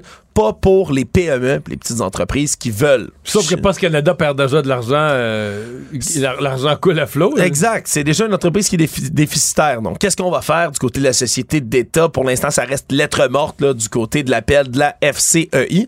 Mais c'est sûr que c'est un, un, dossier quand même qui est soulevé là, à quelque temps de Noël, celui des colis qui viennent aux portes. Et d'ailleurs, j'en profite pour dire, petite nouvelle judiciaire qui se greffe à ça, qu'un voleur à pédale de colis qui se promenait à Montréal depuis déjà quelques temps, qui faisait des ravages. Oui, oui. Un voleur à pédale, donc à vélo. Oui, il y avait un homme qui était sur un vélo volé, qui volait d'autres courriers d'Amazon, qui se présentait devant les portes un peu partout dans le nord de Montréal, qui a été mis hors d'état de nuire par les policiers dans les derniers jours. Donc euh, voilà, ce malfaiteur va se faire arrêter. Mais il y, a des trucs tout le temps, là, des spécialistes puis qui donnent des trucs comment ne pas se faire voler ses colis, mais à la veille du temps des fêtes, ça semble vraiment être devenu un fléau. Là. Ouais. Euh, tout le monde se fait livrer des colis. Fait que les gens qui travaillent de 8 à 5, vers 4 heures l'après-midi, quelqu'un se promène dans un quartier résidentiel, va dire ses balcons, il y en a des petites boîtes. là. Le monde côté des États-Unis, aujourd'hui, on a accusé un homme d'avoir euh, été recruté par le gouvernement indien pour tenter d'embaucher un tireur à gages pour aller exécuter sur le sol américain un leader sikh détenteur de la citoyenneté américaine, qui est considéré comme un terroriste par New Delhi. Ça vous rappelle quelque chose, cette histoire? Mettons, oui. Ben oui, parce que c'est intimement, ou ça serait intimement lié, selon les premiers documents judiciaires qui ont été publiés, à l'affaire du meurtre de Hardeep Singh Nijor au Canada. Cette affaire qui avait soulevé tout un tollé, alors que dans les derniers mois, Justin Trudeau avait publiquement annoncé accuser le gouvernement de New Delhi d'être derrière l'assassinat de cet homme-là, qui s'est produit d'ailleurs ben, dans les mêmes temps, à peu près dans le mois de juin, que ce coup de filet réalisé par le FBI américain, qui explique entre autres les accusations contre Nikhil Gupta, qui lui ben, décide d'aller recruter, là, lui c'est un employé du gouvernement indien, se fait recruter pour orchestrer un meurtre, donc d'un séparatiste en sol américain lui contacte un individu pour organiser tout ça, pour trouver un tueur à gage, un individu qu'il croit être dans le crime organisé. Le problème, c'est que c'est une source confidentielle des services américains. Et là, ben, embarque, mais prend le temps quand même d'expliquer l'entièreté de sa démarche pour avoir une rencontre avec un tueur à gage. Mais il parle tout ce temps-là à un agent d'infiltration. Et c'est ainsi que le 9 juin dernier, en 2023, M. Gupta paye 100 000 dollars, veut payer 100 000 dollars pour assassiner la victime, donne un premier dépôt de 15 000 et orchestre tout ça. Et là, ce qui est encore plus fou dans cette histoire-là, c'est qu'il envoie un vidéo, le représentant du gouvernement indien qui engage cet homme-là, lui envoie une vidéo du corps ensanglanté d'Ardeep Singh Nijor, l'homme qui a été assassiné ici au Canada, en disant, lui aussi c'était une cible, on a plein de cibles, et là, dit qu'il y a une priorité, puis il y a au moins trois autres personnes à passer au Canada. Donc vraiment, ça vient corroborer beaucoup, beaucoup, beaucoup d'informations que le gouvernement canadien a relayées publiquement. C'est peut-être enfin ben, un petit break pour Justin Trudeau aussi, Mario, dans ben, cette en histoire-là. Fait, euh, en fait, il reste une question. Je la pose toujours. Est-ce que c'était la bonne façon pour Justin Trudeau de dévoiler cette affaire-là, que lui-même, le premier ministre, notre porte-parole au Canada, de en chambre à la chambre des communes se lever pour dénoncer l'Inde. Est-ce qu'il aurait pu, envoyer des ministres et lui se garder un peu en réserve pour aller réparer ça après au niveau diplomatique? Ceci dit, oui, t'as raison. Euh, en fait, c'est l'Inde, c'est le gouvernement indien qui commence à avoir l'air fou parce que, tu sais, une fois, deux fois, trois, tu te fais prendre. C'est pas chic pour un gouvernement de se faire accuser par des, gouvernements d'autres pays qui sont supposés être des alliés, de se faire accuser d'aller assassiner des citoyens euh, en territoire étranger. Disons que c'est pas chic de le faire, puis c'est pas chic de se faire pogner, puis c'est pas chic d'être pointé du doigt à l'échelle mondiale. Résumer l'actualité en 24 minutes, c'est mission accomplie. Tout savoir en 24 minutes. Un nouvel épisode chaque jour en semaine. Partagez et réécoutez sur toutes les plateformes audio. Disponible aussi en audiovisuel sur l'application Cube et le site cube.ca. Une production Cube Radio. La chambre de Léo a été rénovée par un entrepreneur recommandé par Renault Assistance. Il a tout pris en main pour laisser les parents s'extasier devant leur petit Léo. Renault Assistance, on se dédie à l'espace le plus important de votre vie. Un message d'Espace pour Brio, une initiative de Desjardins. Mario Dumont. Probablement capable de vous battre à n'importe quel jeu de société tout en débattant des enjeux de société. Toute une motion déposée aujourd'hui à l'Assemblée nationale qui a recueilli l'appui de tous. c'est une motion pour euh, réclamer finalement euh, le droit de fêter Noël. Bon, pourquoi a quelqu'un qui voulait interdire de fêter Noël? Pas vraiment. Il y a la Commission canadienne des droits de la personne qui considérait que fêter Noël est quelque chose de discriminatoire, euh, discriminatoire notamment pour les autres religions. Mais dire, la Commission des droits de la personne qui est très sévère dans un pays, le Canada colonialiste, euh, à peu près raciste en toute matière, euh, discrimination systémique en toute matière. C'est c'est pas joli le Canada quand vous lisez la Commission des droits de la personne. Vous pouvez vous voulez pas vivre là. Puis Noël fait partie de, des nombreux problèmes qui sont euh, observés. Avec nous pour en parler, le ministre de la Justice du Québec, Simon Jolin Barrette. Bonjour. Bonjour, M. Dumont. Bon, euh, vous qui êtes juriste, là, comment vous le comprenez, le, le- ce rapport de la Commission des droits de la personne? Ben écoutez, M. Dumont, euh, ça me laisse un peu sans mots. Hein. Il y a des limites à un moment donné. Il y a des limites, M. Dumont, puis c'est pour ça que mon collègue Christopher Skeet, le ministre euh, responsable de la lutte contre le racisme, m'a déposé la motion aujourd'hui. La motion là, qui dit là, clairement que on a le droit de fêter Noël. Noël fait partie de notre culture au Québec. Au Canada aussi, là. Dans l'Amérique du Nord, ça fait partie de ça. Et je ne crois pas que le fait de fêter Noël, c'est discriminatoire. Parce que dire ça, là, c'est une attaque envers tous les Québécois. Écoutez, Noël, c'est une fête qui est rassembleuse. Il n'y a pas personne qui est obligé de fêter Noël, M. Dumont. Mais par contre, ça fait partie de la culture québécoise. Une fête familiale. C'est pas une question euh, reliée au christianisme nécessairement. Et je pense que c'est important de le dire que ça fait partie des valeurs québécoises, des valeurs de partage, d'entraide, de soutien.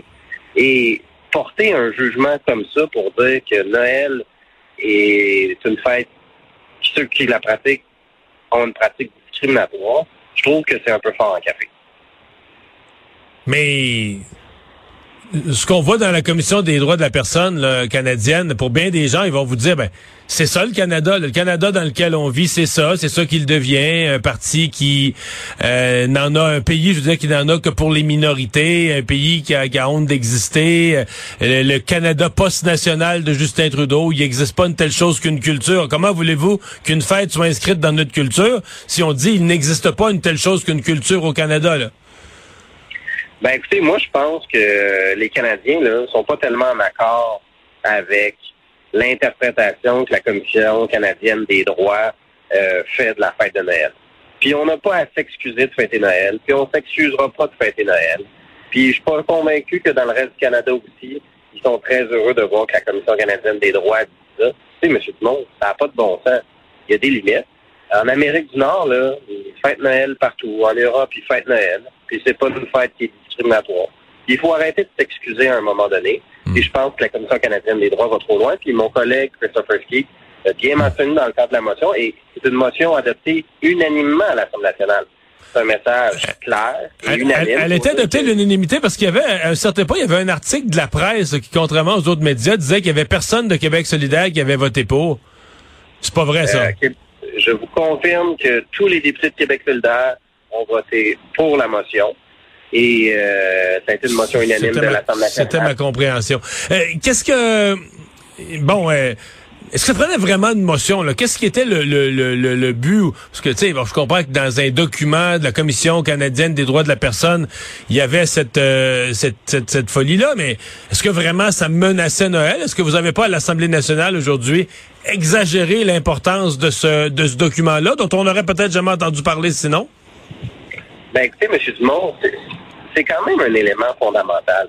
Lorsqu'on on attaque les valeurs profondes du Québec, le fait de célébrer une fête qui rassemble l'ensemble des Québécois, je pense que c'est une attaque à l'identité québécoise, à ce que nous sommes et ce que et ce que nous véhiculons comme nation. Alors, à partir du moment où on a un organisme officiel du Canada, que les Québécois financent là, avec leurs taxes et leurs impôts pour se faire traiter de racistes, euh, se faire dire qu'ils font de la discrimination, qu'ils sont colonialistes, il y a des limites. Alors moi, je pense que l'Assemblée nationale, puis mes collègues des autres formations politiques l'ont reconnu aussi là, en adoptant la motion en la votant, en disant, écoutez, les valeurs québécoises, elles sont là, puis il y a des limites à se faire critiquer pour des éléments qui sont, euh, je vous dirais, incompréhensibles de la part de la Commission canadienne des droits.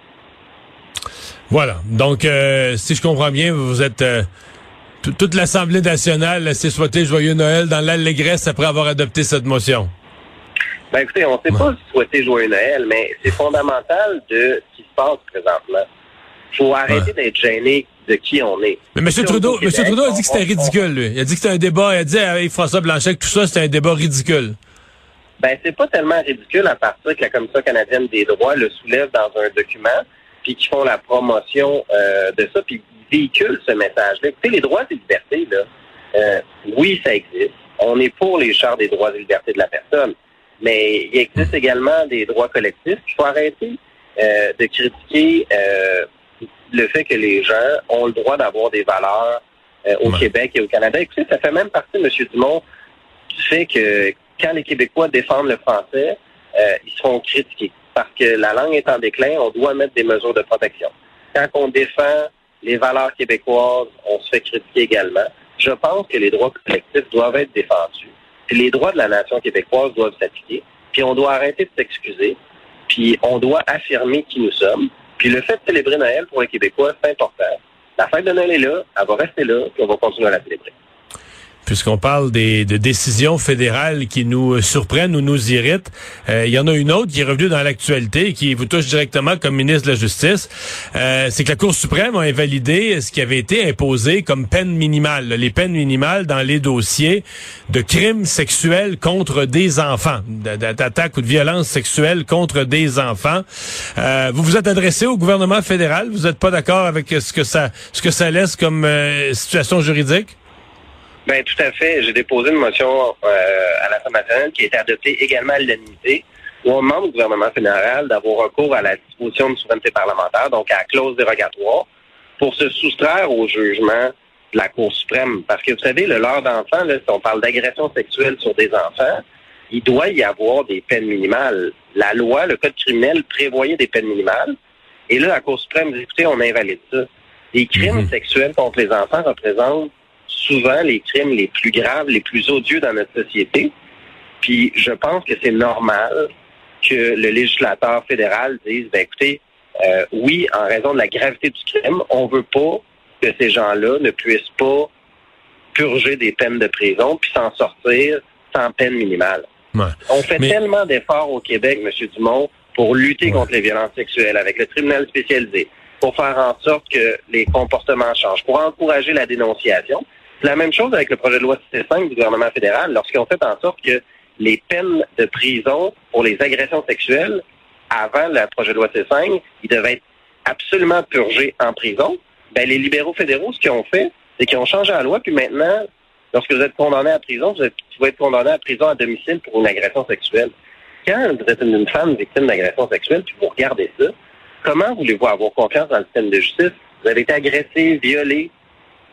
On a eu un cas dans, dans- avec C5 où il y a un juge qui a, en fonction de la, la nouvelle loi fédérale, elle avait été agressée sexuellement, elle avait été sodomisée, puis l'accusé a été condamné de purger sa peine à la maison. Ça n'a pas de sens. Simon Jolin Barrette, merci d'avoir été avec nous. Merci à vous. M. Dumont. Bonne journée. On va maintenant vous parler de cette euh, d'une situation qui nous fait penser à ce qui est arrivé au Canada. On a eu un différend avec l'Inde après que euh, y aurait eu meurtre euh, Singh Nijjar, donc un citoyen euh, d'origine sikh qui vivait en Colombie-Britannique et euh, M. Trudeau s'est élevé en chambre carrément là pour dire que cet individu-là avait été ben assassiné par des agents de l'Inde, ce qui avait choqué l'Inde. Ben il y a un homme qui aurait été recruté recruté par le gouvernement indien qui a été accusé mercredi d'avoir tenté d'embaucher un tireur à gage pour faire la même chose aux États-Unis à un leader sikh euh, qui lui cette fois-ci est pas canadien mais détenteur de la citoyenneté américaine. Maïka Sundarji, professeur adjointe au, dépa- au développement international et en mondialisation de l'université d'Ottawa est avec nous. Bonjour. Bonjour. On s'était parlé à quelques reprises de la situation de, de la- des relations du Canada avec l'Inde. Euh, Est-ce qu'il y a un parallèle à faire avec ce qui se passe aux États-Unis aujourd'hui? Ah, tout à fait. Seulement qu'aux États-Unis, euh, l'attaque n'a pas été euh, finalement réalisée, n'a pas, a pas réussi. Euh, les, les agents secrets américains ont réussi à, à, à trouver le bon les, les, les, gens qui allaient perpétrer l'attaque et donc ça a pu être empêché. Ici au Canada, ça n'a pas été empêché, comme on le sait. Et aussi, je pense une différence, c'est que le, le, gouvernement américain a tenté par des moyens un peu plus diplomatiques, un peu plus, disons, moins publics, comme vous le disiez, que de, comme M. Trudeau l'a dit en chambre, là, un peu de manière inopinée, un peu un cheveu sur la soupe, alors qu'aux États-Unis, ça faisait plusieurs mois, là, ça s'est passé ça au printemps dernier. Ils avaient essayé quand même de passer par des moyens euh, hmm. diplomatiques. Finalement, ça n'a pas fonctionné. Ils ont dû euh, accuser ouvertement le, le, gouvernement aidé de Narendra Modi d'avoir voulu perpétrer un meurtre. Ouais. Sauf que c'est pas Joe Biden qui s'est euh, qui, qui, qui, a convoqué la presse à la Maison Blanche pour en faire pour en faire une histoire. Le ça devient pas malaisant pour l'Inde. Je veux dire, c'est quand même quelque chose, un gouvernement accusé à répétition dans deux pays différents, un gouvernement pointé du doigt pour avoir voulu euh, commander des assassinats. Tout à fait. Écoutez, je suis pas dans le, le cercle rapproché de Narendra Modi, mais j'ai l'impression que c'est aussi un échec au sens où, comme euh, on en a discuté souvent, là, euh, ce type d'attaque-là, ce type d'ingérence-là se fait plutôt régulièrement. Ça arrive, mais là, ça fait deux fois où euh, finalement les gouvernements des pays concernés accusent. Donc, on, sait, on a des informations pour dire, mais on le sait là que vous faites, euh, vous opérez ce type d'ingérence dans nos pays. Donc, c'est pas seulement d'avoir été dénoncé, mais c'est d'avoir encore davantage d'avoir ne, ne, pas avoir réussi à perpétrer l'attaque aux États-Unis. Donc oui, effectivement, c'est assez gênant euh, parce que l'objectif n'est pas atteint, puis ça, va, ça ne va ne faire que galvaniser les troupes. Je pense que ce type d'attaque-là, surtout raté, là, bon, euh, à la fois le Ninja au, Canada est devenu un martyr, et là, ben, le, le, le militant sikh, le Singh aux États-Unis, lui, va devenir d'autant plus actif pour l'organisation d'un référendum pour le Kalistan, l'État sikh. Donc c'est pas, c'est un échec complet là, à tous les niveaux. Euh, est-ce que dans la diaspora sikh, les, les Sikhs donc, qui ont quitté l'Inde, qui sont bon, il y en a beaucoup au Canada, beaucoup au Royaume-Uni. Euh, est-ce qu'il y en a beaucoup aux États-Unis aussi? Si oui, dans quel dans quel coin des États-Unis euh, les, les communautés sikh sont regroupées? Il y en a moins qu'au Canada, mais il y a quand même une grosse communauté, tout ce qui est l'Est des États-Unis, qu'on pense à New York euh, ou euh, le Washington, toute la côte Est, sont moins organisés qu'ici ou en Grande-Bretagne ou en Australie. D'ailleurs, un fait intéressant qui n'a pas été noté beaucoup, c'est qu'il y a aussi un militant sikh qui est décédé euh, il y a environ un an en Grande-Bretagne, donc à Birmingham, dans un hôpital. Lui, c'était plutôt après une, maladie, là, mais sa famille a fait des, des, requêtes pour avoir une, une enquête. Finalement, le, les coronaires ont décidé qu'il n'y aurait pas d'enquête. Donc, moi, je pense que si on a découvert certains des cas d'assassinat de militants sikhs, c'est-à-dire qu'il y en a beaucoup plus. Là. Mais euh, la, la, plus grande population sikh en dehors du Punjab, en dehors de l'Inde, c'est au Canada. Donc, c'est à, à, croire que soit il y a eu d'autres attaques dont on n'est pas au courant, ou il, va, il y en avait d'autres de prévues, mais peut-être que, bon, au moins, ça va avoir ralenti le, le gouvernement dans ce type d'ingérence-là pour le futur. À suivre. Merci beaucoup d'avoir été là. Ça fait plaisir, bonne fin de journée. Au revoir. Mario Dumont. Rationnel et cartésien, il peut résoudre n'importe quelle énigme les yeux fermés. Émotionnel ou rationnel? En accord ou à l'opposé? Par ici, les brasseurs d'opinion et de vision. Les rencontres de l'air. Bonjour Marie. Salut Mario. Alors, euh, la question revenait à l'ordre du jour chez Québec solidaire. Est-ce qu'on met de la publicité? Est-ce qu'on paye de la publicité sur Facebook? Pourquoi? Parce que la nouvelle co-porte-parole, Émilise Lessard-Terrien, était celle qui avait dénoncé cette action-là durant les, élections partielles. Et là, on se disait, en étant devenue, elle, un peu la co-chef du parti, la co-porte-parole, elle, pourrait vouloir remettre ça en question. Euh, est-ce qu'on doit dire qu'elle a pris son trou ou qu'elle est rentrée dans le rang? Écoute, elle a pris son trou et elle est rentrée dans le rang. Ah, parce les que deux, déjà bon. qu'ils maintiennent la décision. Ah, les deux, les deux, écoute, parce que déjà qu'ils maintiennent la décision, puis tu sais, c'est un, c'est un 4000 dollars de ce que je comprends de, de placements publicitaires qui ont, qui ont été mis euh, sur Facebook par la formation politique dans les euh, dans les, les, derniers mois depuis l'élection partielle de Jean Talon. Euh, donc je me disais bon, ben le fait qu'ils maintiennent la décision, déjà, je trouve que un certain indicateur, puis je vais, je vais, je vais revenir sur mon interprétation, mon analyse de ça. Mais là, en plus de ça, elle a fait une déclaration euh, au journal où elle dit euh, bon, c'est pas ma décision préférée, je l'ai dit publiquement, mais je comprends pourquoi elle a été prise démocratiquement à l'intérieur du caucus et je m'y rallie. Donc, en plus de ça, elle rentre dans le rang. Là, c'est pas juste que le parti maintient la décision, c'est qu'elle-même revient sur sur ses sur ses principes, on va dire. Moi, Mario, déjà sur la base, je trouvais que c'était très hypocrite de la part de Québec solidaire, euh, qui dénonce tous les géants du monde, là, euh, la veuve et l'orphelin et compagnie. Mais ça, par contre, quand il est temps d'aller mettre de la publicité et euh, tu sais, il faut soutenir nos médias au Québec, mais on va aller mettre de la publicité quand même sur euh, Facebook. Puis là, j'entendais Alexandre Leduc, tu sais, qui est le leader de Québec solidaire, qui disait on n'a pas le choix de faire ça. Euh, ben oui, tu as le choix. Tu as toujours le choix. Je veux dire, ta formation poétique mourra pas demain matin et s'éteindra pas parce que tu prends la décision. Mais je pense que ce qu'il dit, ce qu'il dit en d'autres mots, c'est que c'est, payant pour eux pour le faire. C'est probablement ça la, vérité de ce qu'il dit. Est-ce qu'ils l'utilisent pour recruter ben, des membres, pour ramasser des fonds? Ah oui, oui, parce que dans les intentions de vote, on s'entend qu'ils n'ont pas bougé d'un iota, là. Ça bouge pas du tout. Donc, c'est payant. Ben, attends, ils ramassent de l'argent, sont, sont pas mal dans la queue de peloton au niveau des fonds qui sont ramassés.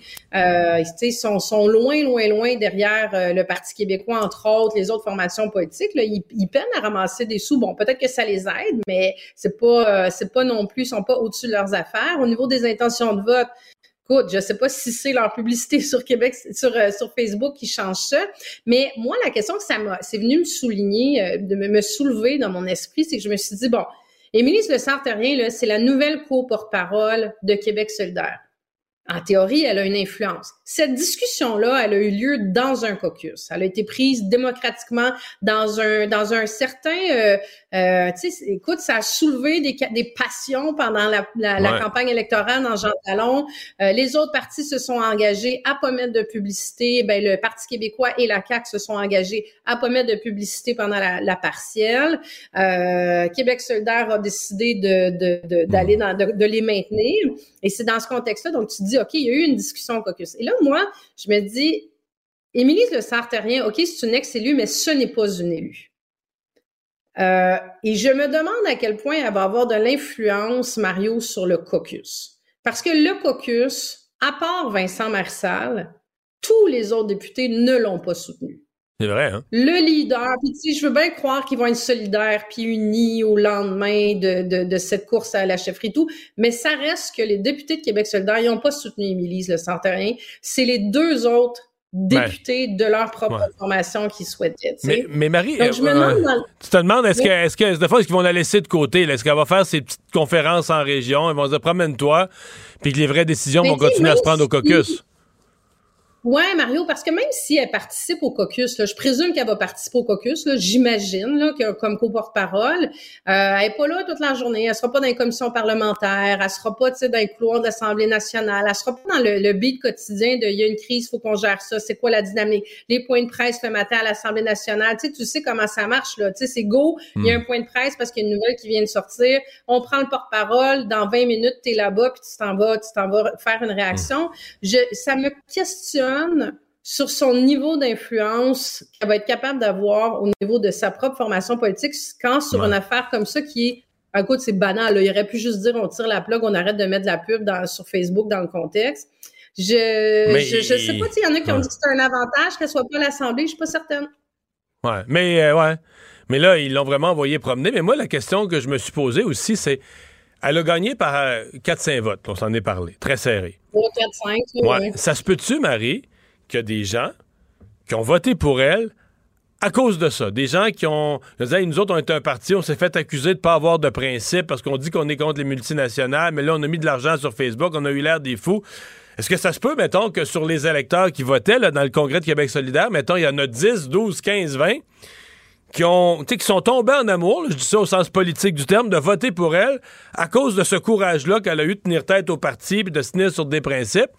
Mais eux autres doivent être déçus aujourd'hui, là. Si on votait pour elle à cause ben, de ça, à cause de ce moment-là. Ouais, je pense que tu peux même sortir de l'hypothèse puis avancer vers la certitude, là. Parce qu'il y en a eu, ouais. Québec solidaire, ah oui, quand ils ont eu, quand ils ont pris cette décision-là de, de, maintenir contre vent et marée là, le, fait de mettre des publicités, ça a fait beaucoup réagir les militants. Puis là, je le voyais même en fin de semaine encore là, sur les différents groupes euh, de délégués qui étaient sur place, ils réagissaient encore à cette question-là. Donc oui, tu as raison. Je pense qu'il y en a qui l'ont appuyé. Et la première fois qu'elle qu'elle intervient comme co-porte-parole, finalement, c'est pour piler sur ses propres principes, sur ce qu'elle prônait, puis bien, elle avait ouais. décrié cette. Mais non, ça part pas Ouais. bien bien. On a presque plus de temps, mais un petit mot sur cette rencontre au sommet entre Sonia Lebel et les gens du Front commun. Est-ce qu'on y voit, en tout cas, une première occasion de, de faire avancer pour vrai la négociation? Ben écoute, j'y note deux choses, Mario, pour être euh, rapide là-dessus. C'est que, un, euh, cette rencontre au sommet-là est convoquée au lendemain de l'annonce du Front commun de tenir sept jours de manifestations supplémentaires. Donc, je présume que les moyens de pression commencent à, à mettre de la pression supplémentaire avec peut-être une grève générale illimitée qui sera la prochaine suite. Donc là, est-ce que le gouvernement commence enfin à sentir l'urgence? Puis là, ils veulent se parler dans les dans les, les- le blanc des yeux, comme on dit. Je sais pas. Euh, moi, je pense que tu sais, on retient pas notre souffle. Là. Je pense. Je sais pas ce qui va ressortir de là. Euh, je présume que ça va être. Ben là, on fait quel compromis puis comment on fait pour que ça avance. Mais euh, je, je comprends que Sonia Lebel, c'est peut-être fait dire là là faut que tu règles là. faut vraiment que tu règles parce que ça commence à ça commence à créer beaucoup beaucoup d'insatisfaction mais je note aussi Mario que la FIC donc les infirmières les inhalothérapeutes sont pas convoqués, ne font pas partie de la discussion et c'est un des gros pans problématiques là, le réseau de la santé puis les conditions de travail, ça va être difficile de régler Mais avec j'ai entendu- et la FAE ouais. est pas non plus. Non, mais j'ai entendu sur la FAE, j'ai entendu en point de presse qu'elle a dit que ça allait être des rencontres à part. Elle n'a pas dit quand, comment, quoi, mais c'est. Je pense que quand même tu mets le doigt sur quelque chose, que sa priorité pour l'instant, ça a l'air être le Front commun. Elle a l'air beaucoup plus axée sur le Front commun, puis met les autres syndicats isolés euh, après. Mais on aura peut-être des rapports. pas- On ce qu'on se dit, ouais, ça pue pour la FAE, là. Ça Oui, pue pour oui, les enseignants, oui, oui, ça pue oui. pour les parents, ça pue pour les, ense- les, les élèves Malheureux. du Québec, là. Ça sent Ouais, pas bien. malheureusement, oui. Très malheureux. Hey, merci Marie. À demain. À demain, Mario. Il ne mord pas à l'hameçon des fausses nouvelles. Mario Dumont a de vraies bonnes sources.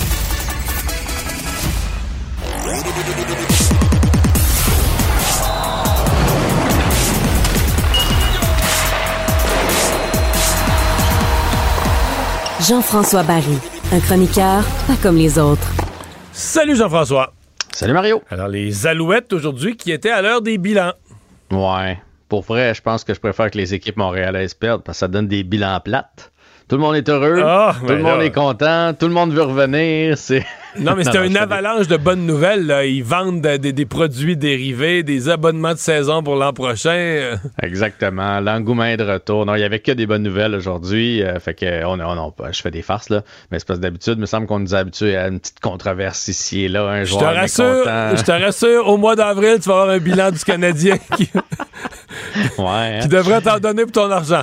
Mais pour vrai, la meilleure des nouvelles là-dedans, c'est que maintenant qu'on a atteint ce niveau-là, ça veut pas dire qu'on va gagner la Coupe Grey à chaque année, c'est qu'on veut devenir une équipe référence, une équipe où les joueurs veulent venir jouer, une équipe euh, qui va pas être en dents. Donc, on s'achète euh, des abonnements de saison, justement, puis euh, on sait jamais quel genre d'équipe on va avoir sur, le terrain. Donc, on veut redevenir les Alouettes d'antan, les Alouettes qui avaient du panache, et ben, c'est que des, que des bonnes nouvelles, euh, pour vrai. Les joueurs sont contents, les dirigeants sont contents, les, euh, les produits dérivés, les ventes de billets va bien. Alors, euh, chapeau aux Alouettes.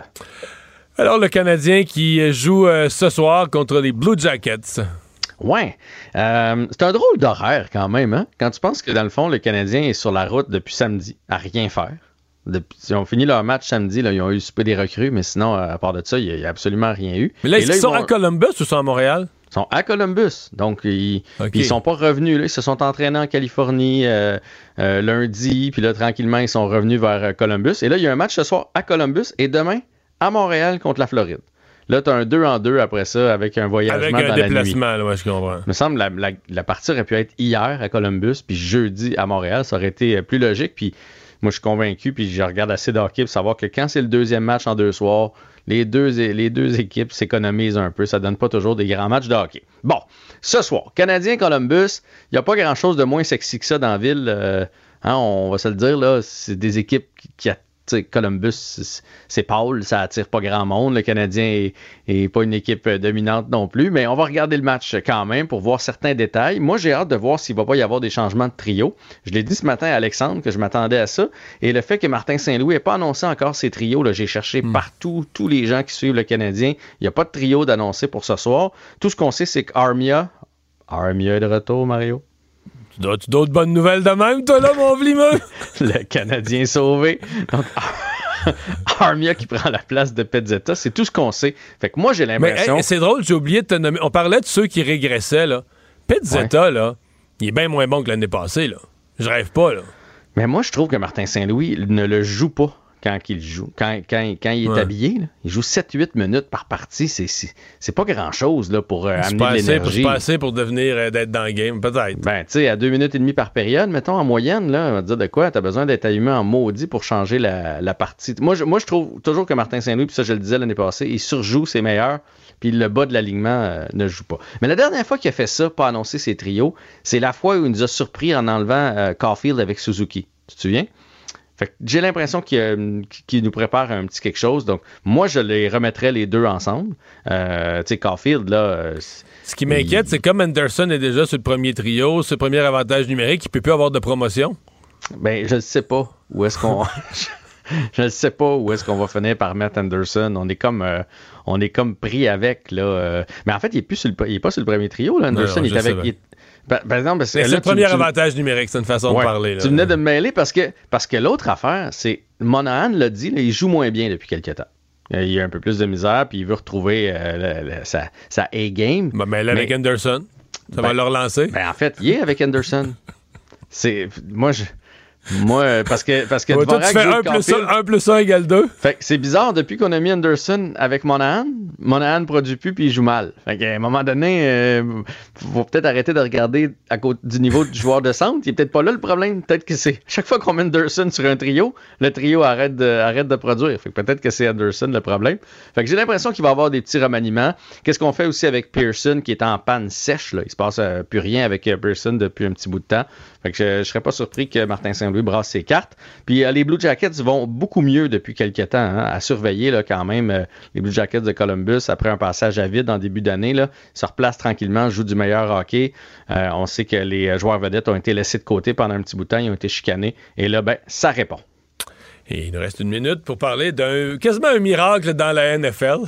Quand même, hein, parce qu'une blessure au talon d'Achille, c'est ce que a subi Aaron Rodgers. D'habitude, c'est très long à revenir. Et aujourd'hui, le était- soir, le soir où c'est arrivé, le lendemain matin, là, on disait season ending. là, une blessure qui termine la saison.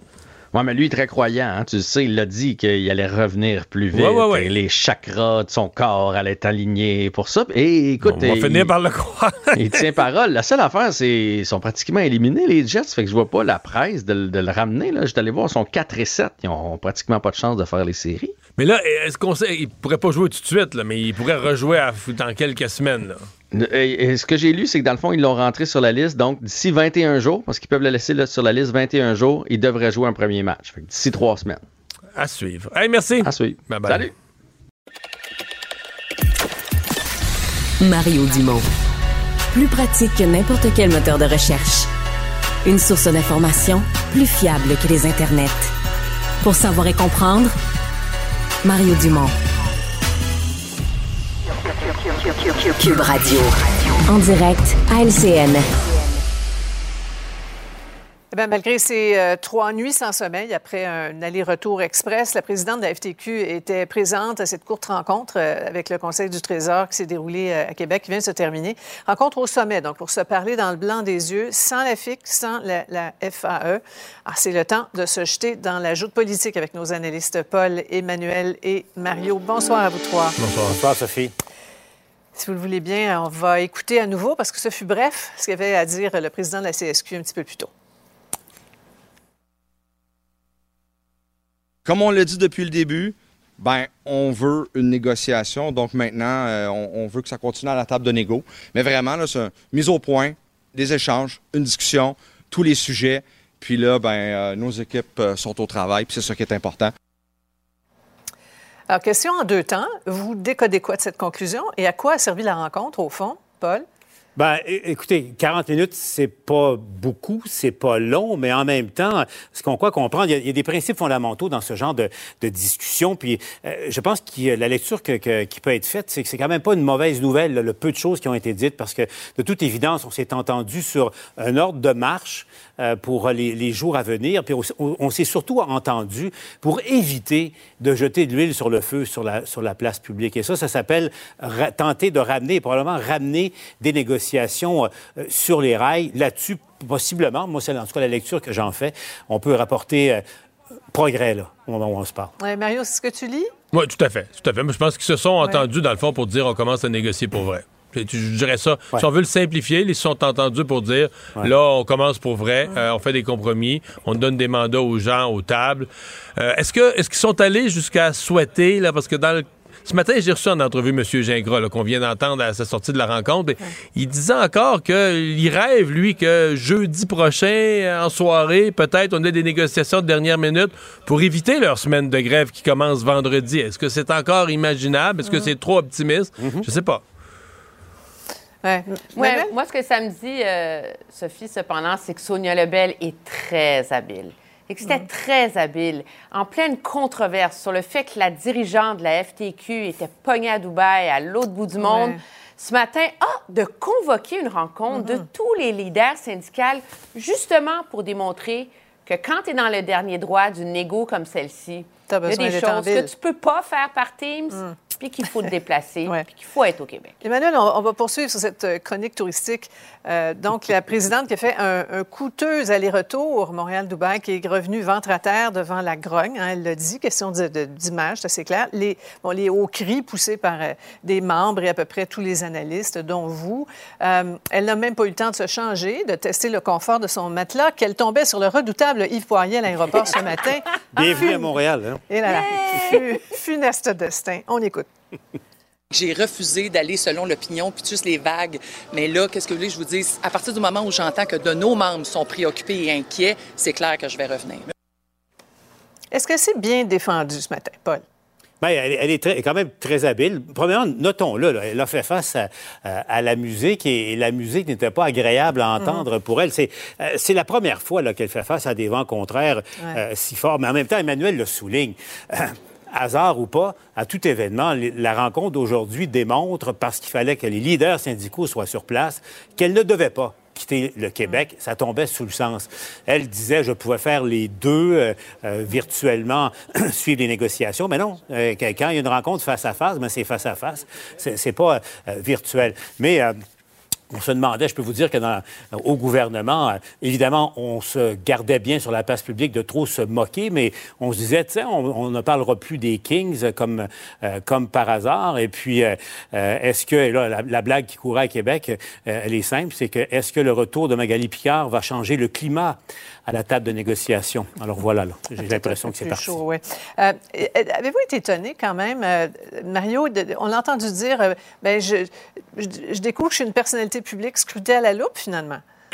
Ouais, ben, une nouvelle présidente à la FTQ. Moi, moi, ce que j'ai vu ce matin, quand même, c'est une personne qui, qui constatait son erreur de jugement, qui, même temps, en même temps, sa version, là, elle essayait de, de se défendre qu'elle aurait pu être aux mêmes places puis gérer ça par Zoom, mais qui a fait Ouais. face à la musique. là. Yves Poirier était là. pas- on le sentait même dans son physique. Elle essayait pas de fuir ou de se sauver après la deuxième question. Elle s'est plantée là, elle répondait à toutes les questions. Moi, j'ai vu une porte-parole solide, mais j'ai vu une porte-parole euh, Ouais. qui est solide, mais avec les pieds d'un plat, là, qui venait de faire une erreur ça- de ouais, jugement. ça- ça- bon, ben, voilà. Emmanuel, est-ce que, ça va, dans que ça va lui coûter cher? Est-ce que ça va, ça va coller à, à sa réputation longtemps? Est-ce que ça va être nuisible pour le Front commun, ça? Bien, c'est sûr qu'à court terme, c'est nuisible pour le Front commun. là. Il y a tous les leaders syn- syndicaux étaient, étaient mécontents. euh, plus les heures avançaient hier, euh, même ce matin avec Mario, ils essayaient même pas de le- de l'excuser. Elle a nuit au Front, au front commun. C'est la gaffe ultime jusqu'ici dans ce conflit de travail. Ouais. Maintenant, est-ce que ça va lui nuire? Ça va dépendre de l'entente qu'ils réussissent à négocier, de la satisfaction des membres de la FTQ au terme de tout ça. Moi, je pense cependant que cet épisode-là va forcer une réflexion sur l'espèce de militantisme tout azimut des syndicats. Il y a bien des syndiqués qui vont se dire Coudon, moi, je savais pas que mes cotisations Ah syndicales servaient à envoyer 15 personnes à Dubaï pendant deux semaines. C'est dans les statuts, hein? C'est dans les statuts, règlement, apparemment. Bon, alors, euh, on, repasse à un autre appel. Une petite pause. Euh, une motion adoptée à l'unanimité à l'Assemblée nationale pour défendre la fête de Noël. Vous allez voir que ça a beaucoup, beaucoup fait réagir. Restez là. Autrement dit, Cube Radio. Alors, Alexandre, tu me parles de homard. Oui, je te parle de homard, Mario, parce que euh, je m'intéresse toujours aux animaux un peu inhabituels qu'on peut trouver sur la planète. Puis les homards, c'est un bon candidat. Hein? On s'entend, c'est déjà l'animal qui, à une certaine époque, était considéré comme la bouffe de, de schnout qu'on donnait aux prisonniers. Ah ben oui. hein, à Ben, pas si longtemps, là. non, non, on remontait Les- les- 100, 150 ans. Le, le grand-père à Marie-Claude était pêcheur en Gaspésie, puis il racontait les crabes, là, comment il haïssait ça, ça pognait d'un filet, il fallait relancer ça à l'eau, c'était de la peste, là. Exactement. Et là, ben, il y a toujours des homards de couleur qui sont trouvés une fois de temps en temps, puis qui Ben, font les bleus. qui font la manchette. Oui, il y a- il y, a les bleus, puis Une tu vois. fois par euh, un sur un million, ouais, c'est un sur deux millions Un sur des deux homards, millions, qui est un homard bleu et qui est d'une rareté là, assez extrême, merci, mais c'est pas les plus rares de tous les homards. Il y a même des homards rouges qui existent avant que tu les cuises. Là. Une certaine, pas le rouge vif, bien évidemment, ton homard bien bouilli, mais rougeâtre un tout petit peu. C'est un sur 10 millions qui existe de tout ça. Un homard jaune, ça s'est déjà trouvé un sur 30 millions. Mais là, on vient de trouver un nouveau homard, c'est une chance sur une chance sur 50 millions de trouver ce genre de homard-là. Qui est fluo. Ben, il est bicolore, Mario. Il est bicolore. C'est un homard bleu et rouge. Il est à moitié bleu puis à moitié rouge sur sa coquille, sur le dos, ce qui fait qu'on l'a nommé affectueusement Bowie, en l'honneur de David Bowie, qui était un peu androgyne, tu sais, qui avait des yeux verrons aussi, et qui donc, ben, est bicol- bicolore. Pourquoi on l'a appelé Bowie? Ben, c'est bien simple. C'est qu'il a été trouvé par un pêcheur qui est en plus, ben, une star, une vedette sur TikTok, qui fait de la pêche depuis cinq générations dans sa famille, puis qui rapporte toutes sortes, là, d'images, de homards, de créatures marines qui sont pognées. Et là, il a fait un, une espèce de vox pop, si on veut, un sondage. Pour le nommer. Les gens ont voté au-dessus de 50 000 personnes. Mais ont là, voté il l'a pour gardé vivant, je Bowie. présume qu'il l'a gardé, euh, il l'a pas, il l'a pas mis à bouillir, là. Non, il l'a pas mis à bouillir. Ça, ça ruinerait la belle couleur de ce homard-là en question. Mais il a préféré le laisser dans sa cage vivant pour l'instant, leur, leur descend sur les fonds marins, le, le nourrit et le garde là en attendant de savoir quoi faire avec. Parce que c'est notamment assez rare pour que les biologistes s'y intéressent en ce moment. Il y a même des gens qui veulent qu'on le donne à l'aquarium de la Nouvelle-Angleterre. Parce que tout ça a été pêché au Maine, hein, dans un des endroits iconiques pour le L'aquarium à Boston, là. la Exactement. Magnifique aquarium que j'ai eu la chance de visiter. Voilà, et là, t'es peut-être juste un peu trop tard, ça veut dire, Mario, pour aller essayer de voir ce homard bicolore avant qu'on le donne. Ça reste à voir si Bowie va s'y rendre jusque-là, mais c'est toujours fascinant de voir que des animaux comme ceux-là, comme les homards, qui sont ben, de toutes les couleurs dans la nature, puis qui sont, c'est un peu la loterie, là, quand tu pêches des homards, des fois, tu vas en pogner un d'une couleur extraordinaire, et un petit fait fa- cocasse sur les homards en terminant, ils goûtent avec leurs pattes. J'ai appris ça en faisant des recherches Ah ouais? sur les homards aujourd'hui. C'est entre autres comme ça qu'on les attrape dans les Et un cages. petit fait encore plus intéressant sur les homards. Quand le homard arrive, le cibole d'hiver est fini. Cube Radio. Cube Radio. En direct à LCN. Canadienne des droits a dit que Noël était discriminatoire, était colonialisme. Honnêtement, au Québec, on va continuer de fêter Noël, puis on s'excusera pas de fêter Noël au Québec. Je me demande si ce bon vieux Père Noël est raciste. Je me demande si la neige est devenue raciste. Monsieur le Président, selon le premier ministre, est-ce que Noël est raciste? Évidemment, le, le- le Noël n'est pas raciste. Euh, on est un pays de diversité. Le Bloc cherche la chicane de façon ridicule, mon... euh, euh, J'en reviens pas. Mr. Speaker, allow me to be the first of the season to wish everybody a Merry Christmas. Alors, vous l'aurez noté, Noël s'en vient et s'invite dans le débat politique. Pourquoi? Alors, je vous explique vite, vite. Il y, a, il y a une semaine, dans un document de réflexion, la Commission canadienne des droits de la personne a soutenu que les jours fériés prévus pour Noël, pour Pâques, représentaient un exemple évident de discrimination religieuse systémique et s'en est suivi une motion adoptée, à, voyez le détail, euh, une motion donc ce matin adoptée à l'unanimité par l'Assemblée nationale ce matin, donc pour sauver Noël. Alors, d'abord, pour bien comprendre, qu'est-ce que dit Emmanuel exactement la Commission? Qu'est-ce qu'on doit comprendre? Bien, la commission, euh, premièrement, c'est pas un jugement. hein. Noël, donc, Ouais. n'avait pas à être sauvé. Il n'y a personne là-dedans qui a proposé d'annuler Noël, de sacrifier Noël. Il faut quand même mettre les choses au clair, là. Ouais. C'est quand même un document de réflexion de la Commission des droits de la personne qui, objectivement, est un ramassis de généralisation idéologique sans commune mesure, là. Je Épouvantable. pense qu'il faut le dire.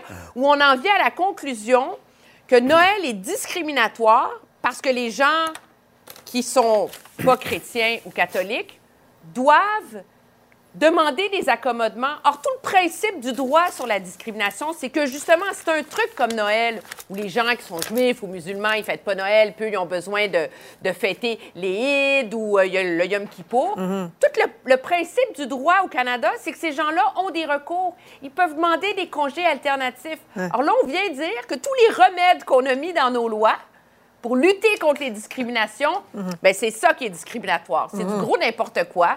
Mais si je peux quand même conclure, moi aujourd'hui, je donne un A à la CAQ pour récupération politique. C'est de toute beauté de s'être saisi d'un enjeu qui les touchait pas, d'une institution qui ne les interpelle pas et d'en avoir fait un débat Et au M. Québec Nadeau aujourd'hui. Dubois laisse entendre aujourd'hui qu'il y avait peut-être un peu de diversion dans la manœuvre. Mais bon, Paul, la suite. Ouais, je, je me disais, parce que je, je lis et je relis euh, euh, cet avis du, euh, de la Ouais. commission euh, fédérale, puis je dis, faut, à la blague, tu sais, il faut bien parler de Noël pour perdre la boule. Ça- m'a rappelé, je me souviens, à l'époque de Luc Ferrandez au plateau Mont-Royal, j'arrive devant le métro Mont-Royal deux semaines avant Noël en reportage, puis là, je, je remarque une belle affiche, tout ça, avec des sapins, puis ça. Là, je Quoi? C'était écrit l'arrondissement du plateau Joyeux décembre.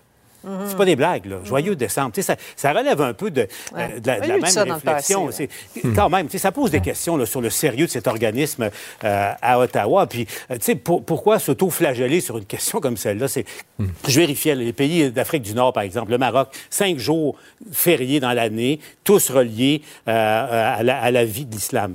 Cinq. La Tunisie, le- le- l'Algérie, la, la même chose. Mais nous, semble-t-il, c'est le reflet de notre colonialisme. Le porte-parole des contribuables en moi rappellera quand même que le ramassis, puis je suis tout à fait d'accord avec Emmanuel quand on dit un ramassis idéologique, mais juste vous dire là, qu'on paye du monde à temps plein. Des fois, on chiale contre les voyages de ceci, cela, on a raison de chialer, mais on paye du monde à temps plein à rien faire. là. Pour vrai, du monde à temps plein qui reprennent les pires thèses ridicules des départements Ouais. d'extrême gauche des universités. Ceux qui ont mal réussi, euh, mal réussi à l'université, on les embauche au gouvernement dans la suite du multiculturalisme de Trudeau pour écrire des documents de même. C'est nous autres qui avons payé ça, ce document-là, qu'on qu'on aujourd'hui. Même M. Trudeau dit que c'est ridicule, droit. mais...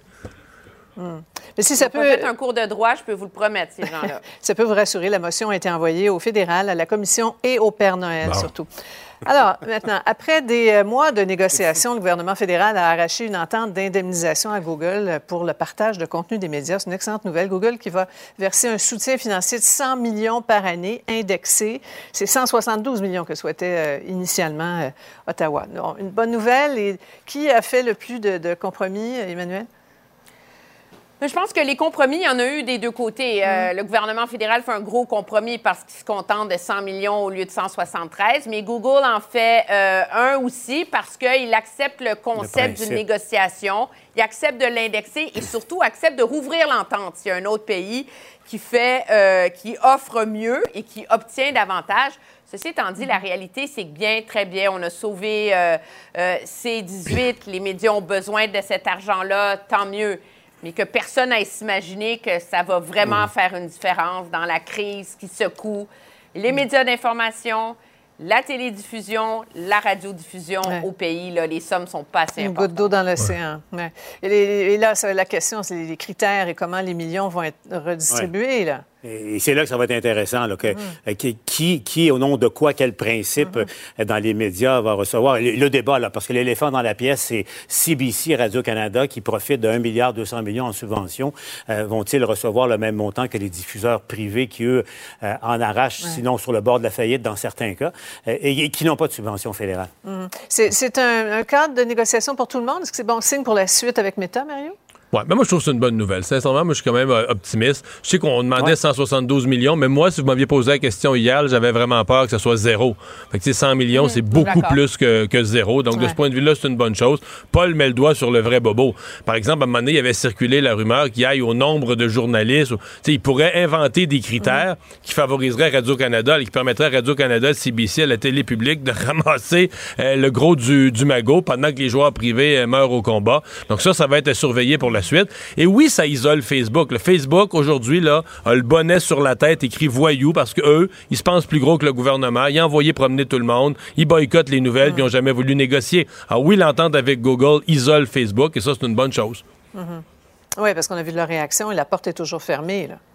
Oh, ben, Il n'y a aucune intention euh, de, Ils bougeront s'y- pas. de Ils s'y- bougeront pas. de- de se confirmer. D'ailleurs, ils n'ont pas vraiment perdu d'argent avec leur boycott. Donc, Ouais.